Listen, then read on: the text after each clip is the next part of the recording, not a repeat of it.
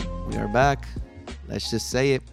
It's a great day today. That's all I want to say. I feel good today. How are you feeling today, my trusty companion into the waves?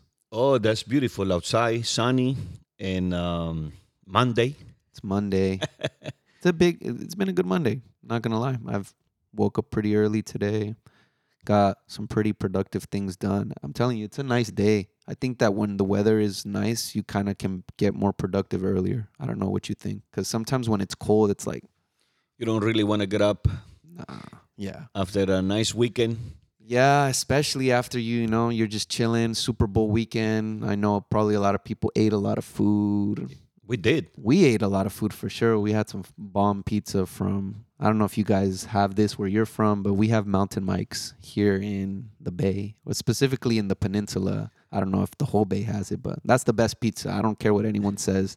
You heard it here first on the podcast. Mountain Mike's is the best pizza. Shout out with, uh, to Mountain Mike in Belmont. Yeah, shout out Mountain Mike's in Belmont. You can sponsor us if you want to. Well, we love you guys. But yeah. I we mean, had a good time. I guess, um, I guess that's the first year we do these kind of things, huh? Yeah, uh, I think we've always done it at home. Yeah, pretty much at home. Just because, like, you know, there's more access. It's worth it. Back then, I guess we had cable. But nowadays, with streaming services, like, you don't even need cable. But you still need cable to watch, like, sporting events for some reason. It's a hassle. I know my mom, she's not into any of the hype or any of that stuff. So she was chilling, watching it on, what, YouTube? You, uh, did you figure out? No, we had a big problem. Remember, we left on the half uh, time. Yeah. And I thought I was going to see the, the, the end of the game. It was like a chat thing. Oh, I couldn't see. I was like, what? So she was basically trolling you. Not she was not watching the game. No, uh, they had it um, like a chat thing in YouTube. And we couldn't see anything. So whack. Uh, yeah, I was like. I mean, I didn't watch. To be honest, I didn't. I wasn't that engaged in the game. It was cool. Don't get me wrong. It was good. The first oh no, half, I mean, yeah, it's nice. It was all right. The Super Bowl show halftime. You already know we had some legends come on. Yeah. You were not a fan of it, but I personally enjoyed it for the nostalgia. It was, I don't know. You got Doctor Dre. You got Snoop. You got fifty Cent. You got Eminem. What else can you say? Let's just leave it at that. They're they're goats. We talk about goats here a lot. M V Ps. Those guys oh, yeah, are definitely. Goats, especially from the L A area, yeah. Specifically Compton, everything that has come out of there, specifically that city. Snoop Dogg's obviously from Long Beach, California, and they had one of their younger artists as well. Do you know Kendrick Lamar? Mm-hmm. He's also from L A. Okay. So basically, except for Eminem, I'm almost positive everyone was like a, yeah. a native from that area. So it was dope to have that representation. I liked it. It was nice. One of the things I noticed, a lot of people without masks. Dude, don't even get me started on that. I, I saw so many, not memes, but like, yes, memes and kind of like roasting or being like, it's funny how that all took place in California where we're still, you know, have mask mandates, yeah. All of these things was so strict. Yet, how was it possible that they were able to host a super massive event like the Super Bowl? You already know a lot of people. I think one of the biggest uh, here in the United States, definitely. The Super Bowl. Historical numbers, especially during the pandemic. Yes. Like, unprecedented. You would well, be like, you would think, oh, they're going to shut it down, but... What happened last year? I don't remember last year. It was not hosted here. The Chiefs won the Super Bowl last okay. year, um, if I'm not mistaken. But I think they did play in a stadium. Of course, it was all outdoors, though. Was uh, close to the public, maybe. Um, no, no public. Uh, no, no. There was fans there. Really? Yeah, there was fans there last year.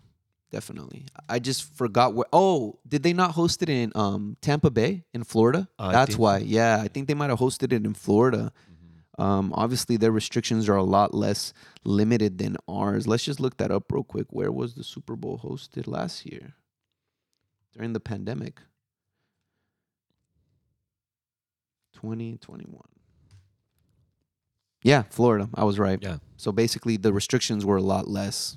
I don't think there was any restrictions in Florida because it, it varied state by state. That That's ultimately where we're coming back to our original point, how the restrictions in California are through the roof. Yeah, you're over there hosting the Super Bowl. Kind of a little bit of a hypocritical stance in some people's opinions. I don't know. What do you think? Yeah, I mean, it's it's it's, it's a transition. Uh, things that we're going through in here in the United States, some parts, some states, they follow all the um, C D C guidance, and some states don't. And I hope you stay safe, you know, wherever you live, wherever you listen, stay safe. And uh, what do you like about Super Bowl, Samuel? Me, personally? Mm, I don't know. I guess I like it a lot more when, obviously, a team that I personally enjoy okay. is involved. But other than that, I just look for...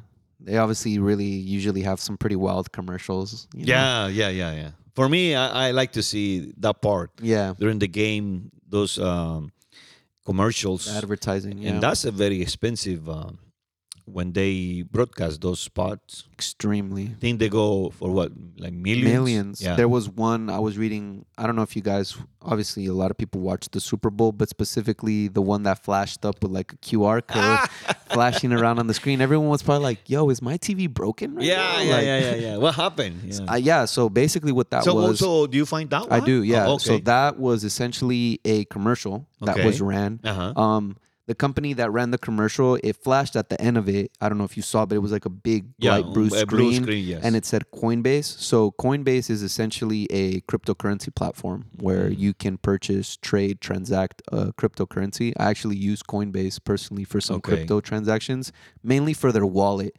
which is becoming very popular nowadays with the whole concept of N F Ts.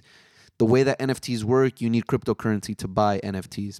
Anyways, this commercial was ran by Coinbase, company okay. who provides this.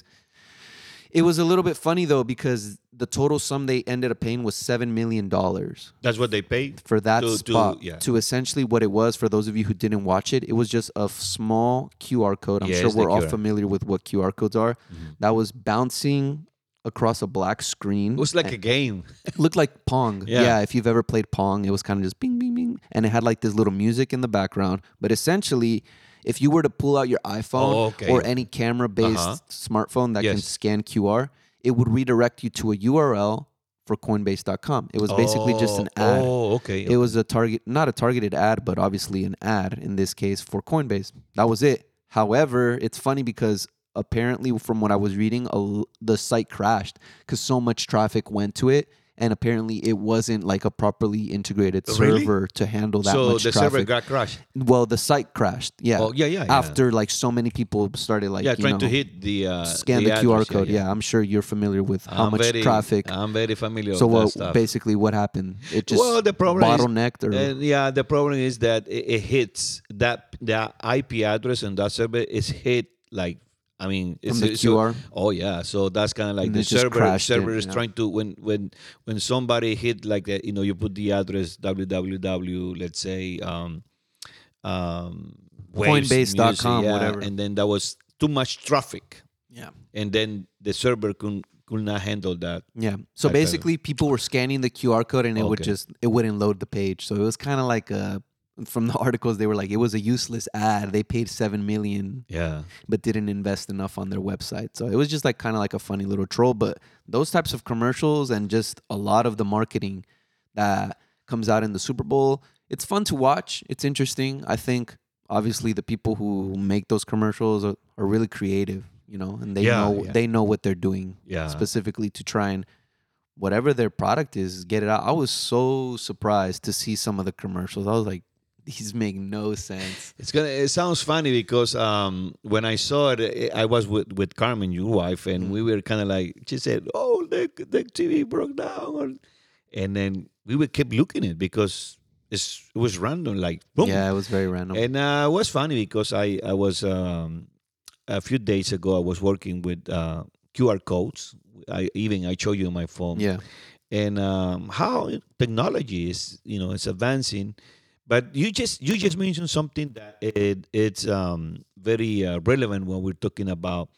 See, they spend a lot of money in putting that commercial, but they were not prepared for what was going right. to happen. And sometimes that's that's we that's what it is in life. Sometimes you prepare for one event, and you're not prepared for the other events that that might happen. And I guess you know. These days, it's very important to cover all your areas. Yeah. Because can you imagine the, the owner of the, the company is in a learning experience. He said, yeah. hey, you know, we invest so many millions with this. It came out, but in the other part. So I guess that's that's that's a big lesson to learn. definitely you got to cover all your bases, boys and girls. Don't count your eggs before they hatch. You know, that's like an old idiom that they say. But another good news for this week, specifically for the Bay Area, I just looked it up right here because I was curious. Uh, it's saying that the mask mandate will end in California starting February fifteenth, which it's is tomorrow. tomorrow. Yes, yes, yes. Today is uh, fourteen. What they call Valentine's Day for all those lovebirds out there. Yeah. yeah. What you what you um what you got for your wife? Anything uh, special? Well, technically. Or you don't celebrate uh I do. Uh, I do. Valentine. I do. Obviously, I'm not going to make myself sound bad out there, also not to brag or anything, but I, I personally like to um like cook or to take like the food aspect okay. into my own hands on Valentine's Day.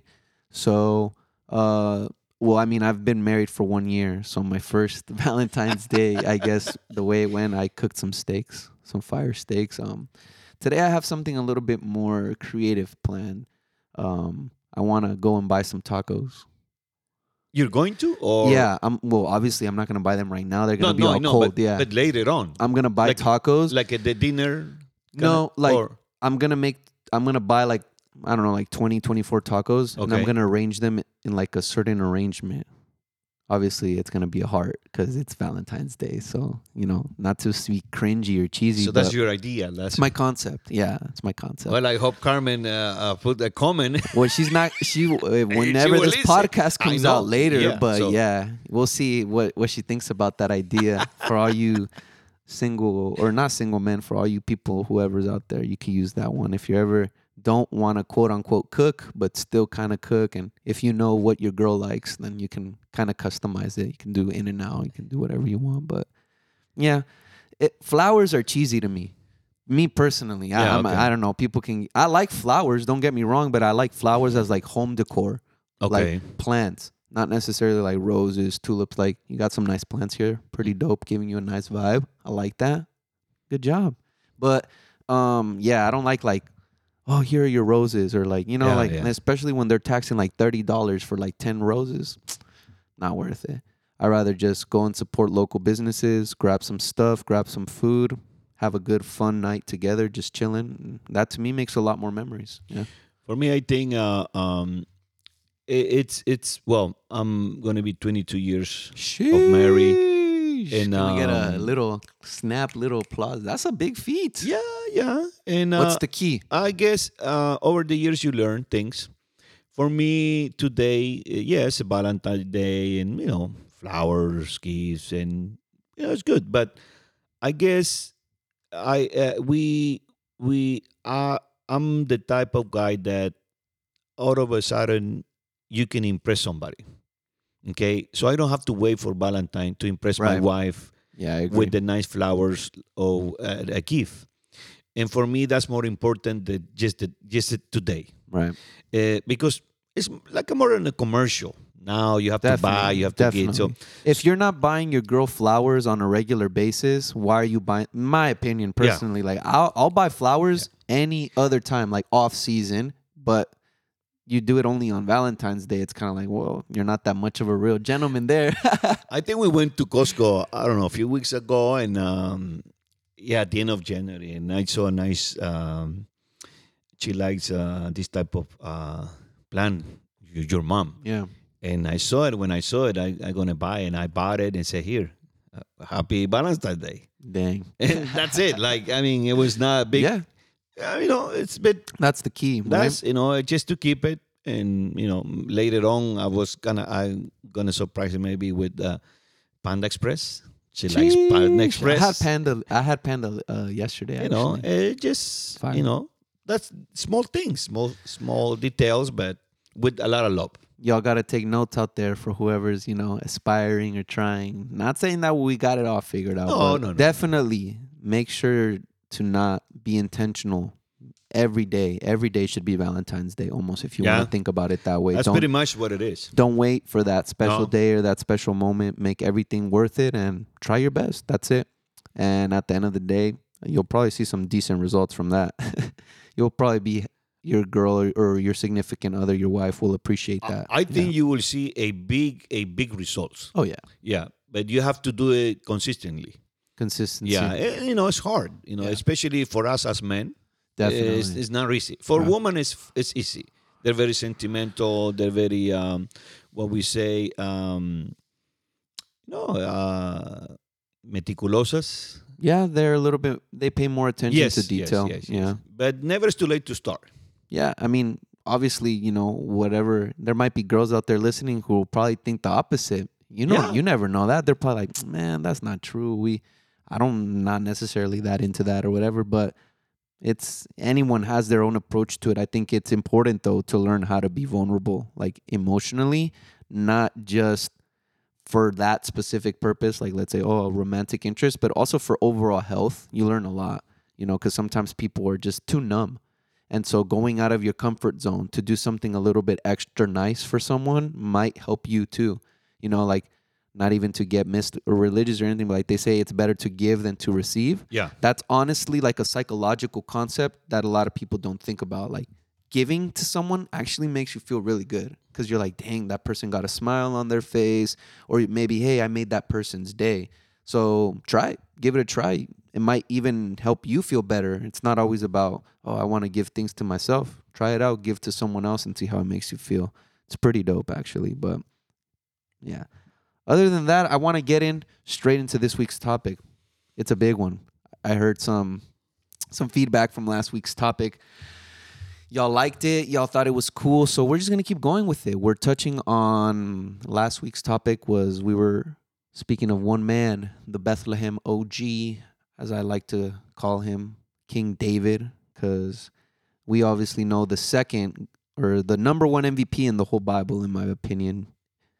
Jesus from Nazareth was also from Bethlehem, but this guy was also, and he's kind of like the O G. That's why I titled it that. But we're going to sort of pick up where we left off, just to give a brief summary of what we were talking about last week. Last week, we were touching specifically on the setup prior to King or to David taking sort of the stage, stepping into the picture. We talked a lot about Samuel, the prophet, specifically in his relationship with Saul, the king at the time, and how he began to sort of enter into these patterns that were beginning to disqualify him, or to basically, the way that it, we ended it up last week is that Saul was trying to ask Samuel for forgiveness after he had, you know, committed this blasphemy sin against God. He basically disqualified himself. Um, and we read the scripture where it says that the spirit leaves Saul, which is an indication of basically he was not the green lit king anymore. He he didn't have the backing of per se God, or in this case Samuel specifically was not backing him anymore, but rather um, God kind of took matters into his own hand. And it says, we can pick it up specifically in chapter sixteen. I know we read this last week, but I'm reading out of First Samuel um, from the English Standard Version, for those of you guys wondering about the translations that we're reading. What, what do you have on deck? I have Pastor? the uh, uh, N I V. You got the N I V? Yeah. Okay, cool, cool. So we got the N I V, we got the E S V, but basically right here I'm reading First Samuel chapter sixteen, and it says, "The Lord said to Samuel, how long will you grieve over Saul, since I have rejected him from being king over Israel?" He was basically addressing the situation. He was God was telling Samuel, you know what? It's over. We talked about this last week. You got to get out of your shell. It's time to move forward. What is he moving forward into? This is what he does. It says, God instructs him and says, "Fill your horn with oil and go. I will send you to Jesse, the Bethlehemite, for I have provided for myself a king among his sons." And Samuel said, "How can I go? If Saul hears it, he will kill me." And the Lord said, "Take a heifer with you and say, I have come to sacrifice to the Lord, and invite Jesse to sacrifice. And I will show you what you shall do, and you shall anoint for me him who I declare to you."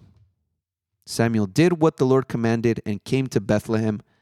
The elders of the city came to meet him, trembling, and said, "Do you come peaceably?" They were trembling because Samuel was a prophet. So they were like, dang, he's going to come and tell us something crazy.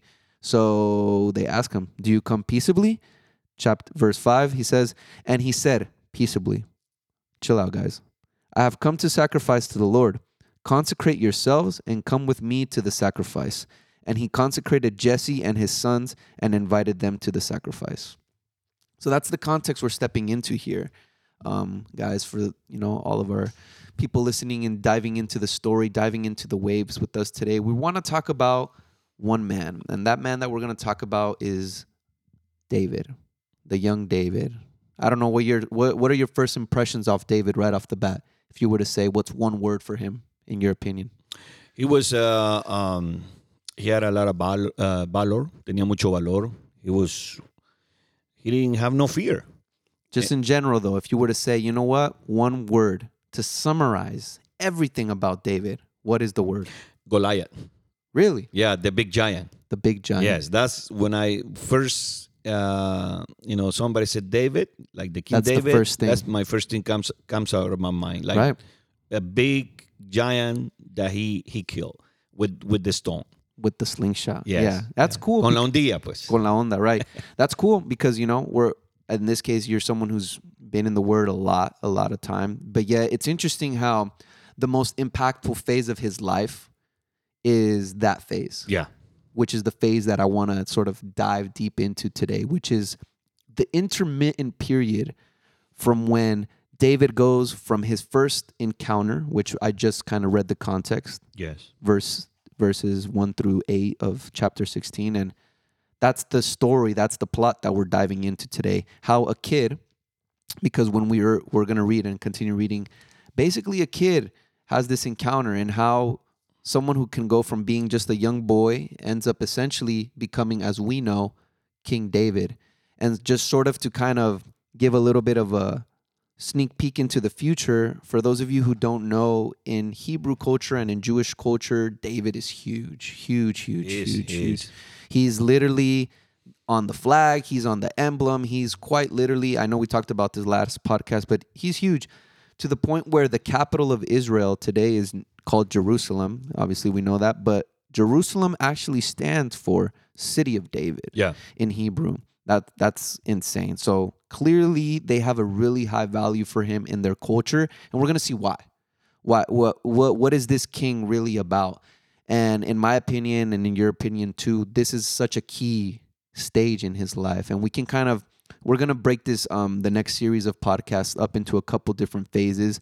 The first phase that we touched was obviously the context, everything before David. Today, we're going to take some time, sort of slow it down and really go into his phase of being a shepherd, how we all know him. You know, he's most famously known for being the author of the Psalms. One of the biggest, most quoted scriptures in all of the Bible is "The Lord is my shepherd." Right? We're going to talk about uh, some, uh, uh, Psalm Psalm uh, twenty-three, twenty-three, yes. twenty-three, El Salmo veintitrés. Yes, literally one of the biggest, biggest, biggest. Even texts. The, even the uh, Psalm ninety-one, very right. famous, huge. Ooh. Literally, some of the most memorized and yes. recognizable scripts from the Bible. And it's relating to this time right here. So, they had, so he had he had a, a big content when he wrote lot. those uh, those Psalms, pretty much. Yeah, like basically the Psalms. Like we'll get into it, and that like I'm back to this phasing of how we're gonna break it down. I kind of want to go into this phases of by age, the age that okay. that David sort of takes into his life. Obviously, we're gonna start breaking it down, and specifically dive into it. But when we're first met with David on the scene, and it's in his anointing with Samuel and his brothers. The theologians argue that he's about eight to fifteen years old, roughly. He was very young. Very, very young. Eventually, when he becomes king, he's thirty years old. Mm-hmm. So there's going to be a big jump. But those fifteen years, roughly fifteen to twenty years, is what we're going to dive into okay. on this podcast today. Okay. And then later on, we're going to get into it. We're going to have a whole episode dedicated to the Psalms, so don't worry about that because there's so much that we can get into to analyze King David's mindset. And that's you know? what and that's what they call a poetic um, language mm. in, in the Psalms. That's that's the way they call it. Right. It's a poetic. Almost like a first-person perspective, yeah. very personal. Yeah. So it's cool. In my opinion, the Psalms is one of the most unique books.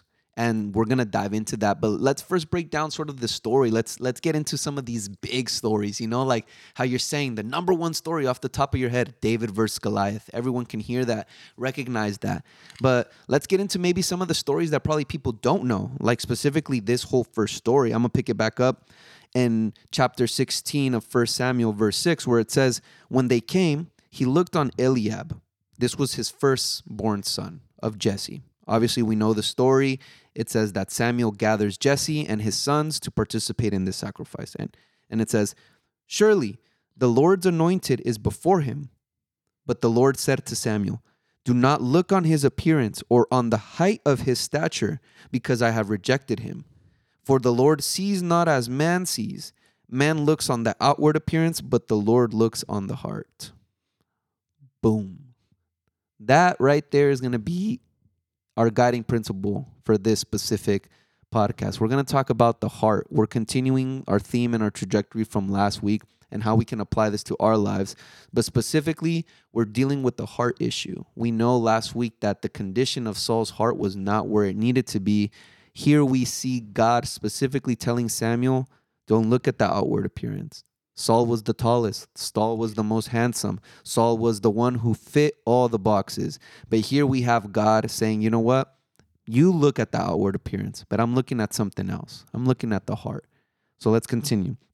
It says, then Jesse called Abinadab. I'm going to skip forward a little bit. Then Jesse called Abinadab and made him pass before Samuel. And he said, neither has the Lord chosen this one. Then Jesse essentially says that he has he had brought before Samuel seven sons. Their names are going to be the following. It's going to be Abinadab. He doesn't make the cut. Then Shammah. He doesn't make the cut. Then he says, goes through the whole list, and Samuel asks, the Lord has not chosen these. Then Samuel said to Jesse, are all your sons here? And he said, there remains yet the youngest, but behold, he is keeping the sheep. Basically right there, Jesse is telling him, yeah, I have one more son, but he's not, he's not prepped for this because you told my sons and myself to consecrate ourselves because we're about to perform a sacrifice. He's tending the sheep. He's not consecrated. He's not ready for this moment is basically what Jesse was telling Samuel. And he's like, send and get him. For we will not sit down till he comes here. And you have to understand one thing, uh, that that that reunion, if we can say, that's that's what uh, there was very, very important reunion, especially because Prophet Samuel was in the house. Right. It, it was not a, a, a normal person. Yeah. To to have a prophet, that kind of prophet, the Prophet Samuel, to be to be in the house of uh, of Jesse, Jesse with, with the rest of the family, it was a big thing. And why not? David was there. Can you imagine, in, let's say in the morning, he saw the preparations. Yeah. Uh, somebody special was about going to come to the house. And nobody said, you have to stay. No.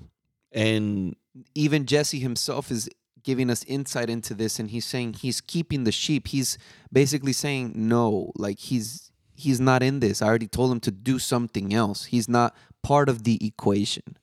And I think that that's the key here, because if we zoom back to the scripture that I paused on, it says that man sees the outward yes. appearance, but I see the heart. Okay. He himself sees the heart. And that's the key here with this boy is he was a shepherd before he was a king. And his aptitude and his ability as a shepherd, that was his life. That's what he took seriously, to the point where even though there was a big meeting going on in his house and all his brothers were there, he was not. He was continuing to embark on his mission and his task that had been given to him by who? By his father, Jesse, which was to what? To tend to the sheep. That's big. That's really, really big, because here it's showing us the way that David carried himself. He was not a prideful individual. He was not someone who you could say, in this instance, had a lot for himself, because his job was one of the most simplest jobs, which was to take care of the sheep. And and and we we're gonna see side by side, I think, why God rejects Saul, because it, it says right there that he rejected him. It he said, did. Yeah. So we're gonna see. I have in my notes here. Uh, The three things, if we can say, three, three, three, check, one, two. No, está bien, ahora sí. ¿Ya? Ahora, check, one, two. Okay, sigo. So we see three things that the, the Saul had. First, he was impatient. Second, he had pride. And third, it was a disobedience. We're spe- we're speaking specifically on the context that he was in prior to him losing his anointing. We're talking about him being surrounded specifically by his most prominent enemies, which they're so pivotal to this story, and it's a good introduction that we're making to them because Saul continues to exist in the life of yes. David because of the wars that he's fighting, specifically against the Philistines, is where this context that you're describing yes. comes in. So when you say, when when now How we're looking patient, into, yeah. into David's life, we see a young man obedient to his father. So that's very important because if if we want to uh, try to qualify ourselves in life to be used by God, we need to be obedient. Even Jesus learned obedience. Obedience is something that you and I learn throughout life. Mm-hmm. And that, right there we see the first um, years of David with obedience. Right. He was just keeping up a simple task. He was following what was laid out for him, but that specific task that he was doing, really what it allowed him to do was to spend time reflecting and to grow. It, it says that because we're obviously touching on David, and if we read the Psalms later on and we start to provide some of this context, keep this in your mind. Where does someone spend so much time learning? Where does one spend so much time coming up with these deep thoughts that we will eventually touch on in Psalms? You have to reflect on those thoughts. Some of the greatest thinkers throughout all of history, if we were to name people like Aristotle, Plato, Socrates, Albert Einstein, inventors like Elon Musk, Steve Jobs, it's about reflecting in your time alone. It's about spending those times in isolation that we've talked about so pivotally that are part of your process. And ultimately, what, what we're touching on today is David's process that he takes before he becomes king. And that that's his time as a shepherd. And that's why we're spending the time to touch on it. And it says, I'll continue to read, Samuel said, "Send and get him, for we will not sit down till he comes here." And he sent and brought him in. Now, he was ruddy and had beautiful eyes, and he was handsome. So although God told him, don't look at the outward appearance, he did have a good outward appearance. It was just a little bit different than everyone else's. And the Lord said, "Arise, anoint him, for this is he." Then Samuel took the horn of oil and anointed him in the midst of his brothers. And the Spirit of the Lord rushed upon David from that day forward. And Samuel rose up and went to Ramah. That's it. Simple. We see there a huge, huge, huge, huge thing go down, as you mentioned. We see the first step in Samuel's life. This is this in David's life. Sorry, my mistake. We touched sort of last week how the act of being poured oil over you, it signifies something very specific. It's something known in the Hebrew as to be Messiah, to be Meshiach. And so that is when the fact of oil is poured over you. How interesting is it that as soon as the oil, the, the oil is poured over David's head, immediately it says that the Spirit of the Lord falls upon him. That's no coincidence. That's intentional because we saw the same pattern repeat itself with Saul. When Saul was first anointed, he also, it says that the Spirit of God rushed upon him. But then interestingly enough, as soon as verse thirteen concludes, if I read verse fourteen of chapter sixteen, it says, "Now the Spirit of the Lord departed from Saul, and a harmful spirit from the Lord tormented him." So there we see sort of the places have switched now. That's why Saul and David are so linked to each other, because we see the Spirit of God enter one and the Spirit of God leave the other one. That's why they become so linked to each other, because as we know, David's prophecy and the reason why he was anointed was to be king. He was eventually to take the place of the person who was currently sitting in that spot, which was Saul. David wasn't going to go and be king at eight or fifteen years old. It just wasn't part of the logic there. Simply, God was calling him. He was already choosing him from this early stage in his life. He was marking him, setting him aside, and more importantly, he was imbuing him with that spirit, which was basically giving him favor. At that point, he had been Messiah. And so, really, it's crazy because it says that after the Spirit of the Lord departed from Saul specifically, it took place and there was a spirit that started tormenting Saul. And that's where David steps back into the picture, because this is sort of some context on who David was at the time.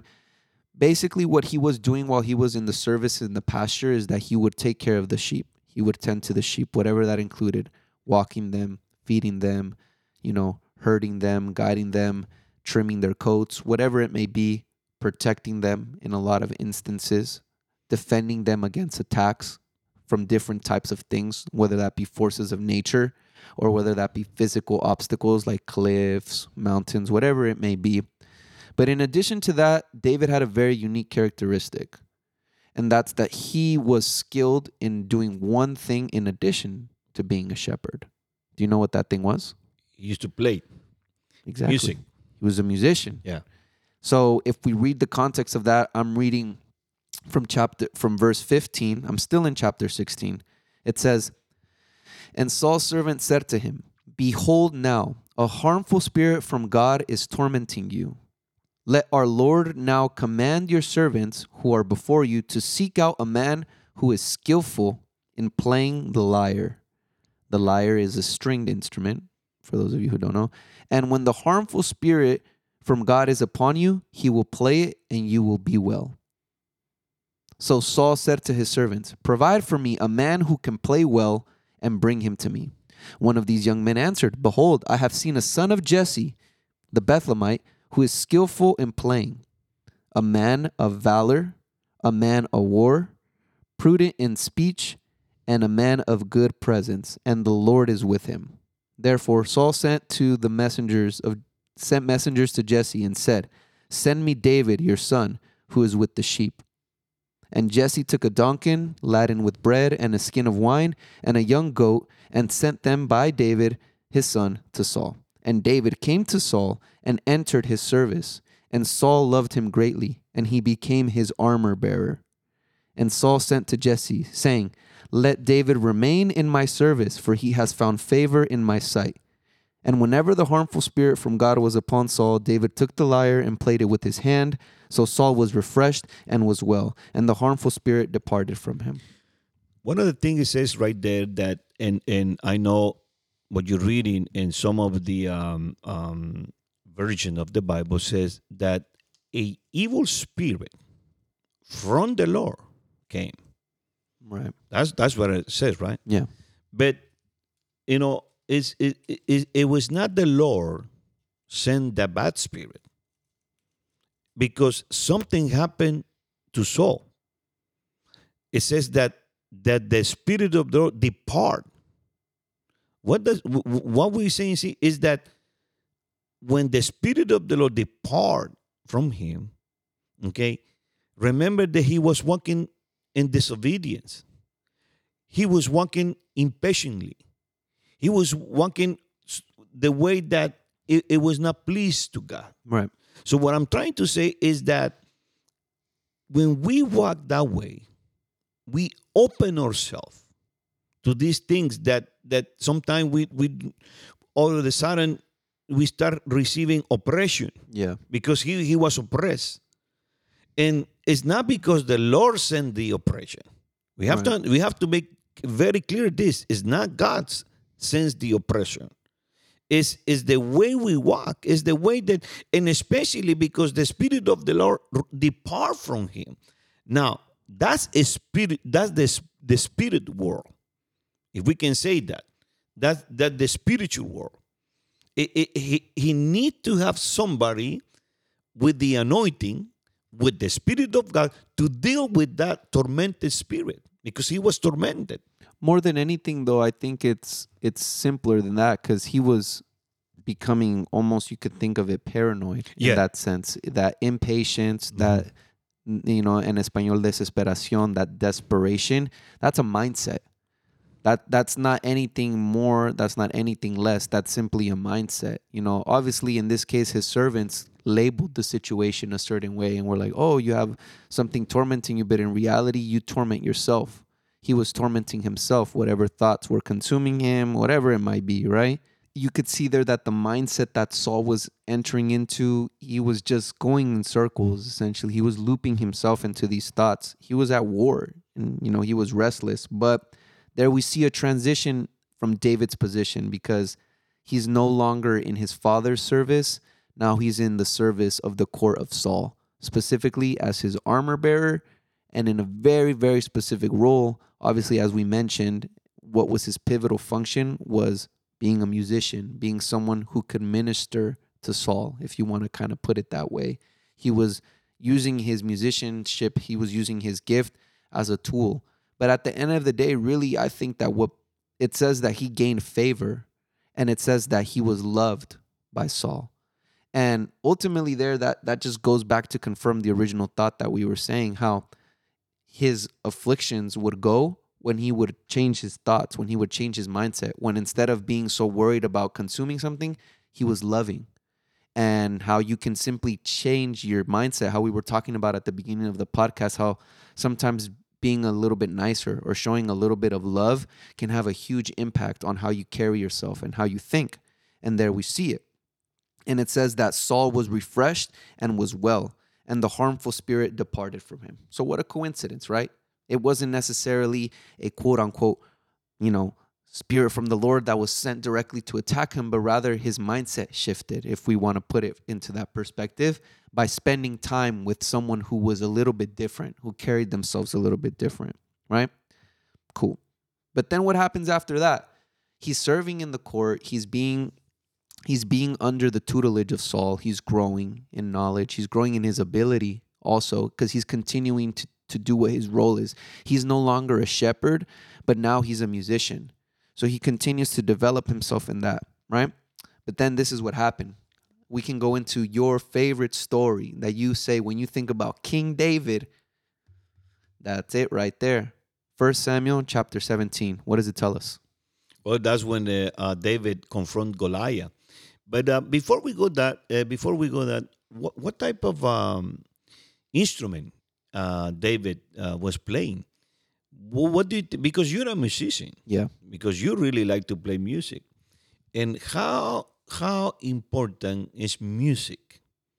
Because right there was he was hired, he was come to serve, not as a, as a shepherd, but as a musician, and we see right there the importance of music, right?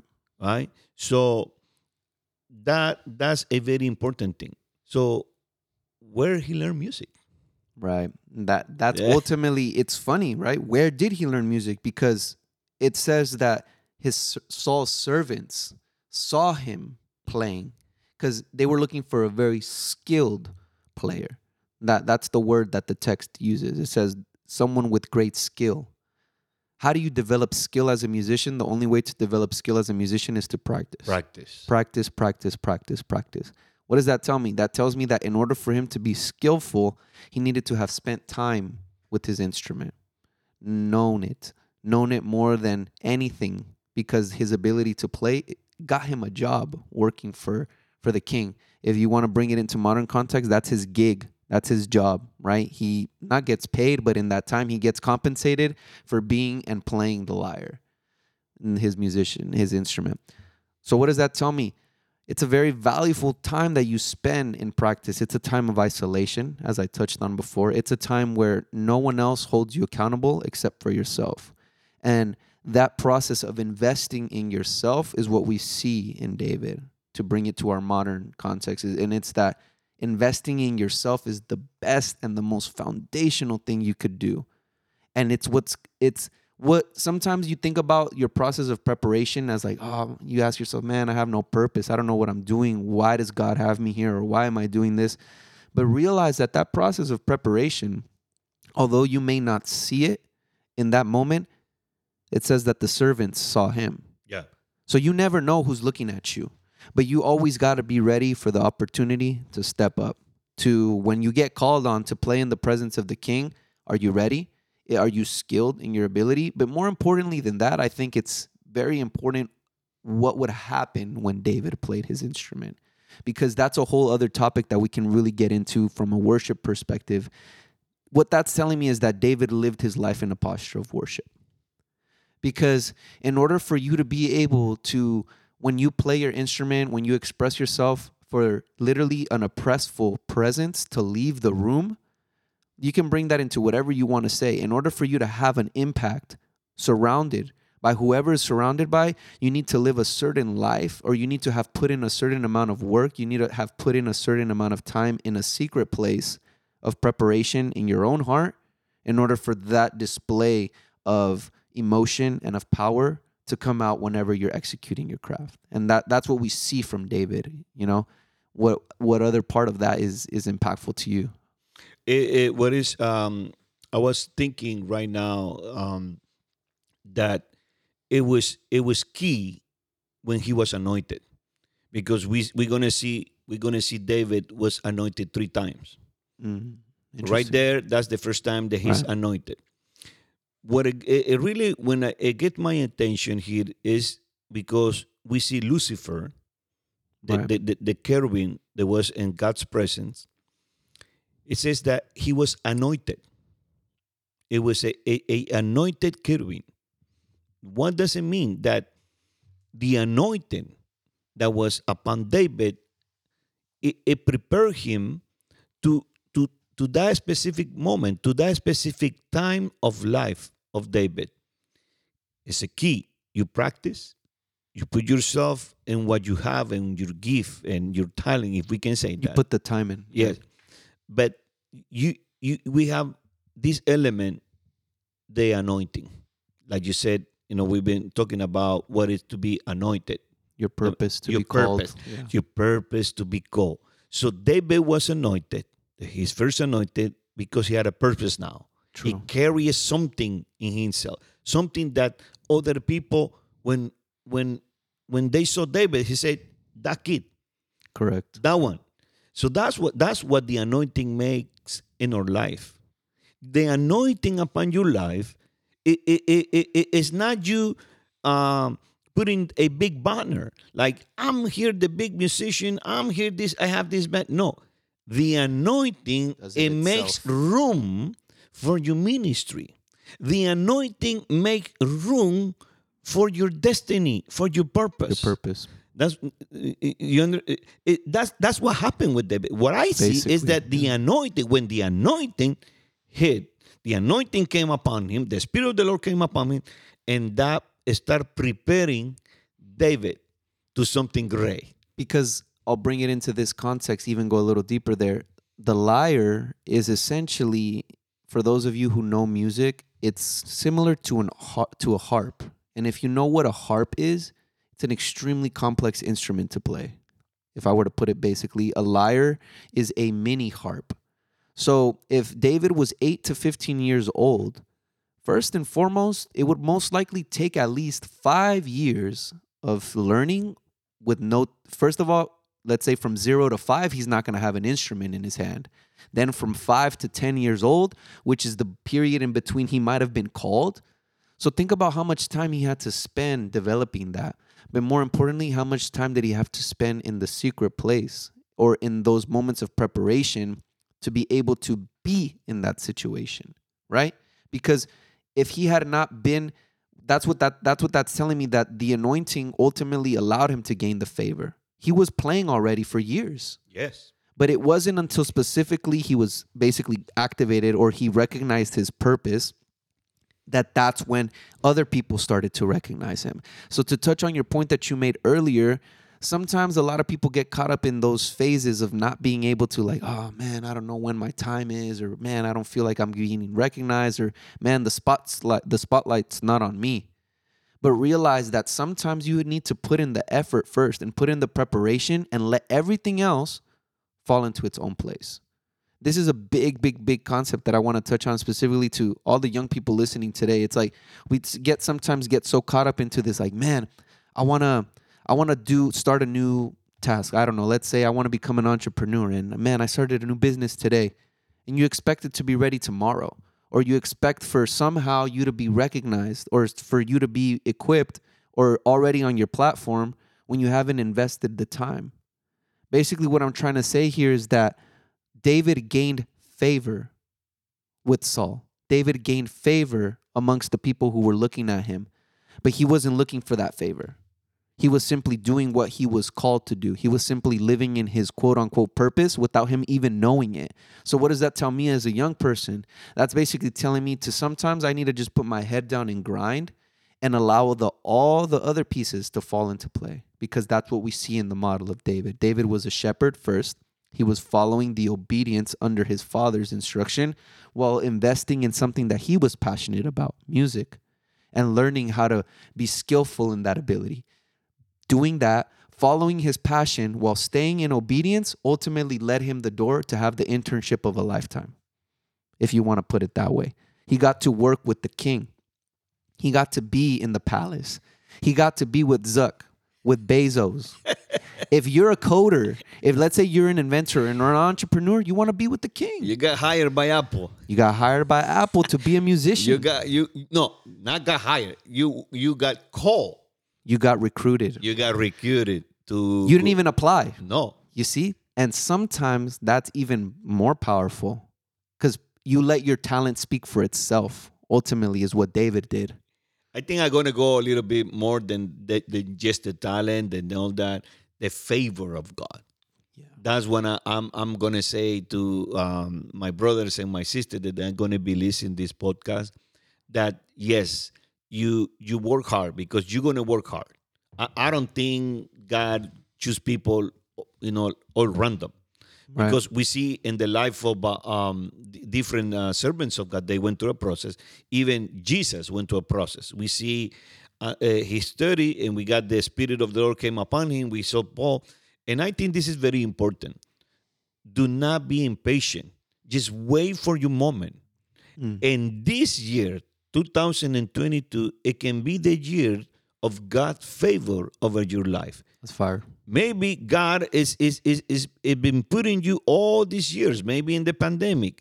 I think it, the pandemic for many people is, is like a waste of time. But they might have seen it as a waste yeah, of time. For, for many of us, for me, it, it birthed something in my spirit. Right. It, it, something came out. In these two years, something. You went through a process. I went through a process. But the key is that, see, sometimes we see how other people are struggling. And, and we got so caught up that people are struggling and we are part of that struggling. But when we understand we have a purpose in life, that we have something, God will take care of us. Because God took, took care of, it, of David. And now he got a what we call a promotion. Yeah. Are you ready for a promotion? I'm asking you, ask yourself, are you ready for a promotion? What you've been doing all these all these Facts. years? What you've been doing? You're not going to get promoted if you're not been working on what you need to be working. And especially those young men that they want to be it, it, the next influencer, you need to do something. You need to, to, to like David, he be was... Be productive. Be productive. We have twenty-four hours a day. What you do with those twenty-four hours? Because let's assume that David had not been practicing. Let's say he hadn't touched the lyre in weeks. He wouldn't have got the job. Uh, oh, no. More than anything, the favor wouldn't have been over his life because he hadn't been putting in the time in the process. That's ultimately, you know, where we get to. Allow yourself to be put through the process because the favor will come. Yes. And we see that right here yes. in this story that we're about to touch. Not only did he have favor in front of the king, he had a special ability that makes him extremely unique. I'm going to ask you a question. Right? What kind of music was David was playing or to who was addressing to his music? Because that's that's that's something... Like we can say, who he was addressing to the music. Like today, you you you have a songs, you play it, you sing it to a girl, to a man, to a family. What kind of music? What what was his letters? Because we see the Psalms. Yeah, it's like. That's the evidence for all of this. Because yes. you can base yourself on the Psalms and essentially what a psalm is. If you break down the Hebrew word, it means song. Psalm means song. And so the whole book of Psalms is structured in a poetic structure, as we addressed. Specifically, David almost, he understood the concept of Levite because he he used certain tools like the Selah, the Ephraim. So he structured his psalms in ways that we know he was a skilled musician. Where do you learn how to be a musician? It was in the temple. There was no other context for music at the time, because if you practiced music in any other context besides the worship of God, it was seen as blasphemy. It was seen as wrong or as like corrupt. So he learned how to be a musician at the tabernacle, at the temples, in the synagogues, because let's not forget, he's from Bethlehem. He's from the same cities where Jesus grew up in. So it's the same growing up in the tutelage of a rabbi, growing up in learning how to be a Levite. He studied it, and we see the evidence of that in the Psalms. So we know what kind of music he was playing. Mm-hmm. You can kind of think of it, it's his his originals, like how nowadays you might have a, an original artist. He wasn't doing covers, because we see that in the Psalms, all of it is original. And we even see some of the language he uses to describe in the Psalms his time in the fields. Yes, yes. And so that, that's my point. Yeah, that's ultimately the segue, the link, right? We know the evidence of what he's his time that he spent in the fields, because that's where he spent most of his clear early age being formed. He isn't called to the temple when he's barely a little kid. We know that he's anointed and he has already been in the fields. You can't become a shepherd if you don't know how to take care of sheep. So we know that he had been putting in the time in all of these areas, and the evidence of that is in the Psalms, of how he describes that he'd wake up at midnight and that the praises that let my soul sing to you. That's ultimately the posture of David, because we saw it, what was the key verse that we read at the beginning, chapter sixteen. It says that for man looks at the outward appearance, but I look at the heart. That's the evidence of his heart. His heart was pointed in the right direction. His That's the whole clear glue that brings all of this together. It says David was a man after God's own heart, right? And being after his heart is what ultimately leads him to these crazy scenarios that he finds himself in. Let's dive into the next scenario. Like literally the movie, the big, big one, you know? Talk about that. It says in verse uh, uh, one, uh, First Samuel chapter seventeen. Now, it said, now the Philistines gathered their forces for war and assembled a Sokot in Judah. They pitched camp in Ephraim between Sokot and Hasekah. Saul and the Israelites assembled and camped in the valley of Elah and drew up their battle line to meet the Philistines. What did we just read there? We basically read a crazy description about a bunch of different territories, but all of these territories are referred basically to be under the, at the time, you could think of it as Israel kingdom, but they technically weren't a full full kingdom there. They were still divided into multiple tribes. They were still divided into multiple, quote unquote, minor kingdoms, but specifically the biggest ones were the one of Judea, and then the rest of the tribes of Benjamin sort of gathered together. And of course, they were all being attacked by different tribes of people, but specifically the one that Saul fought time and time and time again are these that we just introduced, the Philistines. Now, who are the Philistines? What what what are these guys? What what are they? In Hebrew culture, they're seen as the antagonists to the Israel people. Every single time that the people of Israel, the nation of Israel, try to rise up, the Philistines are always there knocking on their heels. It's always some group that is trying to be and to oppress them. But specifically, the Philistines were an interesting type of, of group, because it says on verse four, chapter seventeen, that they had a very specific type of people. And it says, and there came out from the camp of the Philistines a champion named Goliath of Gath, whose height was six cubits and a span. He aren't, and so basically six cubits, kind of bring it into today's context, right? Now, that's not six feet tall. No, no, no. And we're not even talking about like Yao Ming, like seven feet tall, or even like LeBron James, or like some of these big, tall guys. No, no, no. Six cubits equates to about ten feet tall. That's huge. It was a huge guy. Can, it, how tall am I? I'm like six feet tall, right? This guy is four feet taller than me. He's taller than I can stretch my hands. That's a big person. You can almost consider it, we all know it, a giant. Now, here's the crazy part, because let's just describe what he was fitted with, right? It says he had a helmet of bronze on his head, and he was armed with a coat of mail, chainmail, and the weight of the coat was five thousand shekels of bronze. This is a huge guy. And he had bronze armor on his legs and a javelin of bronze slung between his shoulders. The shaft of his spear was like a weaver's beam, and his spear's head weighed six hundred shekels of iron, and his shield bearer went before him. He stood and shouted to the ranks of Israel, "Why have you come out? Why have you come out to draw up for battle? Am I not a Philistine? And are you not servants of Saul? Choose a man for yourselves and let him come down to me. If he is able to fight with me and kill me, then we will be your servants. But if I prevail against him and kill him, then you shall be our servants and serve us." And the Philistines said, check this out. This is crazy. "I defy the ranks of Israel this day. Give me a man that we may fight together." When Saul and all Israel heard these words of the Philistine, they were dismayed and greatly afraid. Look at that. One man makes an entire army quake, fear. Why? What's so crazy about this man? What's so, why, why is he this big force? Why, why is he, obviously he's ten feet tall. So let's ask ourselves, where the heck does the ten-foot tall human being even come from? The tallest person, I think today, if you probably look up the world record, is like seven something, but ten feet tall. And to be stacked like that, he says he had shekels of iron, shekels of bronze. His spear was literally huge. If you think about the proportions of a spear to like, like a Roman warrior, it's bigger than the warrior.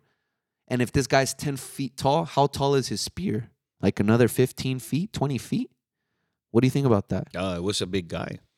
And, uh, I mean... Do you have any context on this? Like, well, where does this come from? Yeah. Let's go to Genesis chapter six. Genesis chapter six.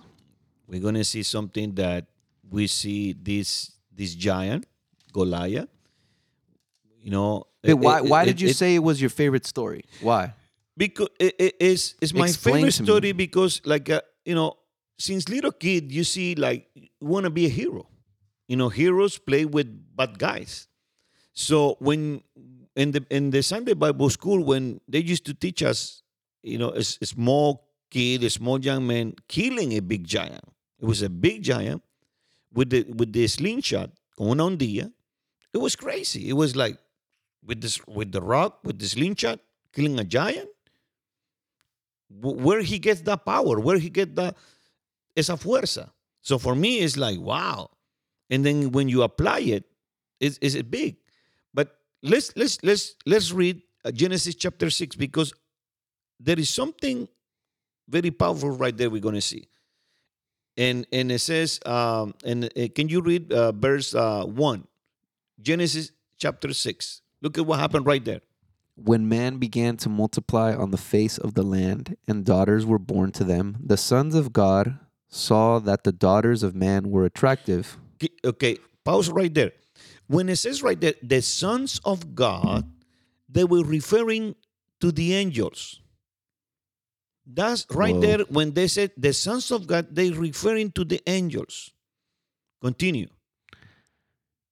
The And they took as their wives and any they chose. Then the Lord said, "My spirit shall not abide in man forever, for he is flesh. His days shall be one hundred twenty years. The Nephilim were on the earth in those days, and also afterward, when the sons of God came in to the daughters of man, and they bore children to them. These were the mighty men who were of old, the men of renown." So what it says right there, the Nephilims. The Nephilims. It was the, the it was the combination of angels and humans. Whoa. The Nephilims, they were giants. Yeah, that's what it there says was, in my footnotes. There was yeah. there was race, a special race, okay, of humans. Of humans, and and when you see in movies, when you see that, it, it, it's it, right there. It says right there, the the, the, the angels. Which angels? Because this is the key part, which angels. Remember, when Lucifer re- rebelled against God, it says th- eh, tre- eh, una tercera parte. A, a third. A third of the angels, what? Came with him. Right. So these angels saw the daughters of men. And what? They united. And now we have the Nephilims. We have the giants. And that's when when we see this big Goliath. giant Goliath. He's a descendant from that race of people. He's, he's a descendant of, of this type of people. Right. Giant, big guys. They, they they were, I mean, they were not normal people. They were they were special people. So can you imagine David, a young man, facing this big giant? That was all the army of Israel. They were dismayed you and see? greatly afraid. That's the context that and we're he, establishing. And now. He just kind of like, send me a man. Not even the whole army, just send me a man. He wanted to do what is known as the right of conquest via champion, which is a strategy of war used in this time. Now, keep in mind, this is all way, way back in the day. So, like, we see this whole, like, showboating, and we see the Philistine. Basically, we see the Philistine army, because they were not able to be successful in seizing the city via, like, strategic war efforts. What they did is they surrounded the city and basically said, all right, we're going to go one-on-one. And if you guys beat us, we serve you. And if you guys beat us, you serve us. That's it. It's a very simple structure. But obviously, the Philistines were smart. They recruited someone from literally a race of giants, where we're talking about someone who came from the offspring of literally angels and humans. So it's like not a normal person being matched up. No one wanted to step up to the challenge. That's basically what was going on here. The Philistine army was for days. And so what happens? At that time, basically, we're going to read verse twelve of chapter seventeen. And it says, now David was the son of an of an Ephraite of Bethlehem in Judah, named Jesse, who had eight sons. In the days of Saul, the man was already old and advanced in years. The three oldest sons of Jesse had followed Saul to battle. And the names of his three sons who went into battle were Eliab, Abinadab, and Shammah. We've heard these names before. They were in. They were the same brothers who were there when David got anointed. Yeah. But so basically, David was the youngest. The three eldest followed Saul. But David went back and forth from Saul to feed his father's sheep at Bethlehem. Check that out right there. So we read earlier that David had been entrusted or had been recruited to be in the temple serving with Saul. But not only that, it says he would go back and forth. He continued to be a shepherd. Yes. If we're to bring it back into the principle that you established, that first he continued to walk in obedience, not only to Saul, the king, but to his father. He continued to do it, right? Anyways, and for forty days, the Philistine came forward and took his stand morning and evening. Same challenge for forty days. Send me a man who's going to fight me. And if he wins, we're your servants. If you win, if I win, you're my servants. forty days, forty nights. And can you imagine David? He's going back and forth through all of this. He's with Saul. He's at the campgrounds. Then he's going back to his house. He's with his brothers. He's essentially serving as an emissary. He's kind of all over the place. But every single day, for forty days, he sees this guy challenging the army.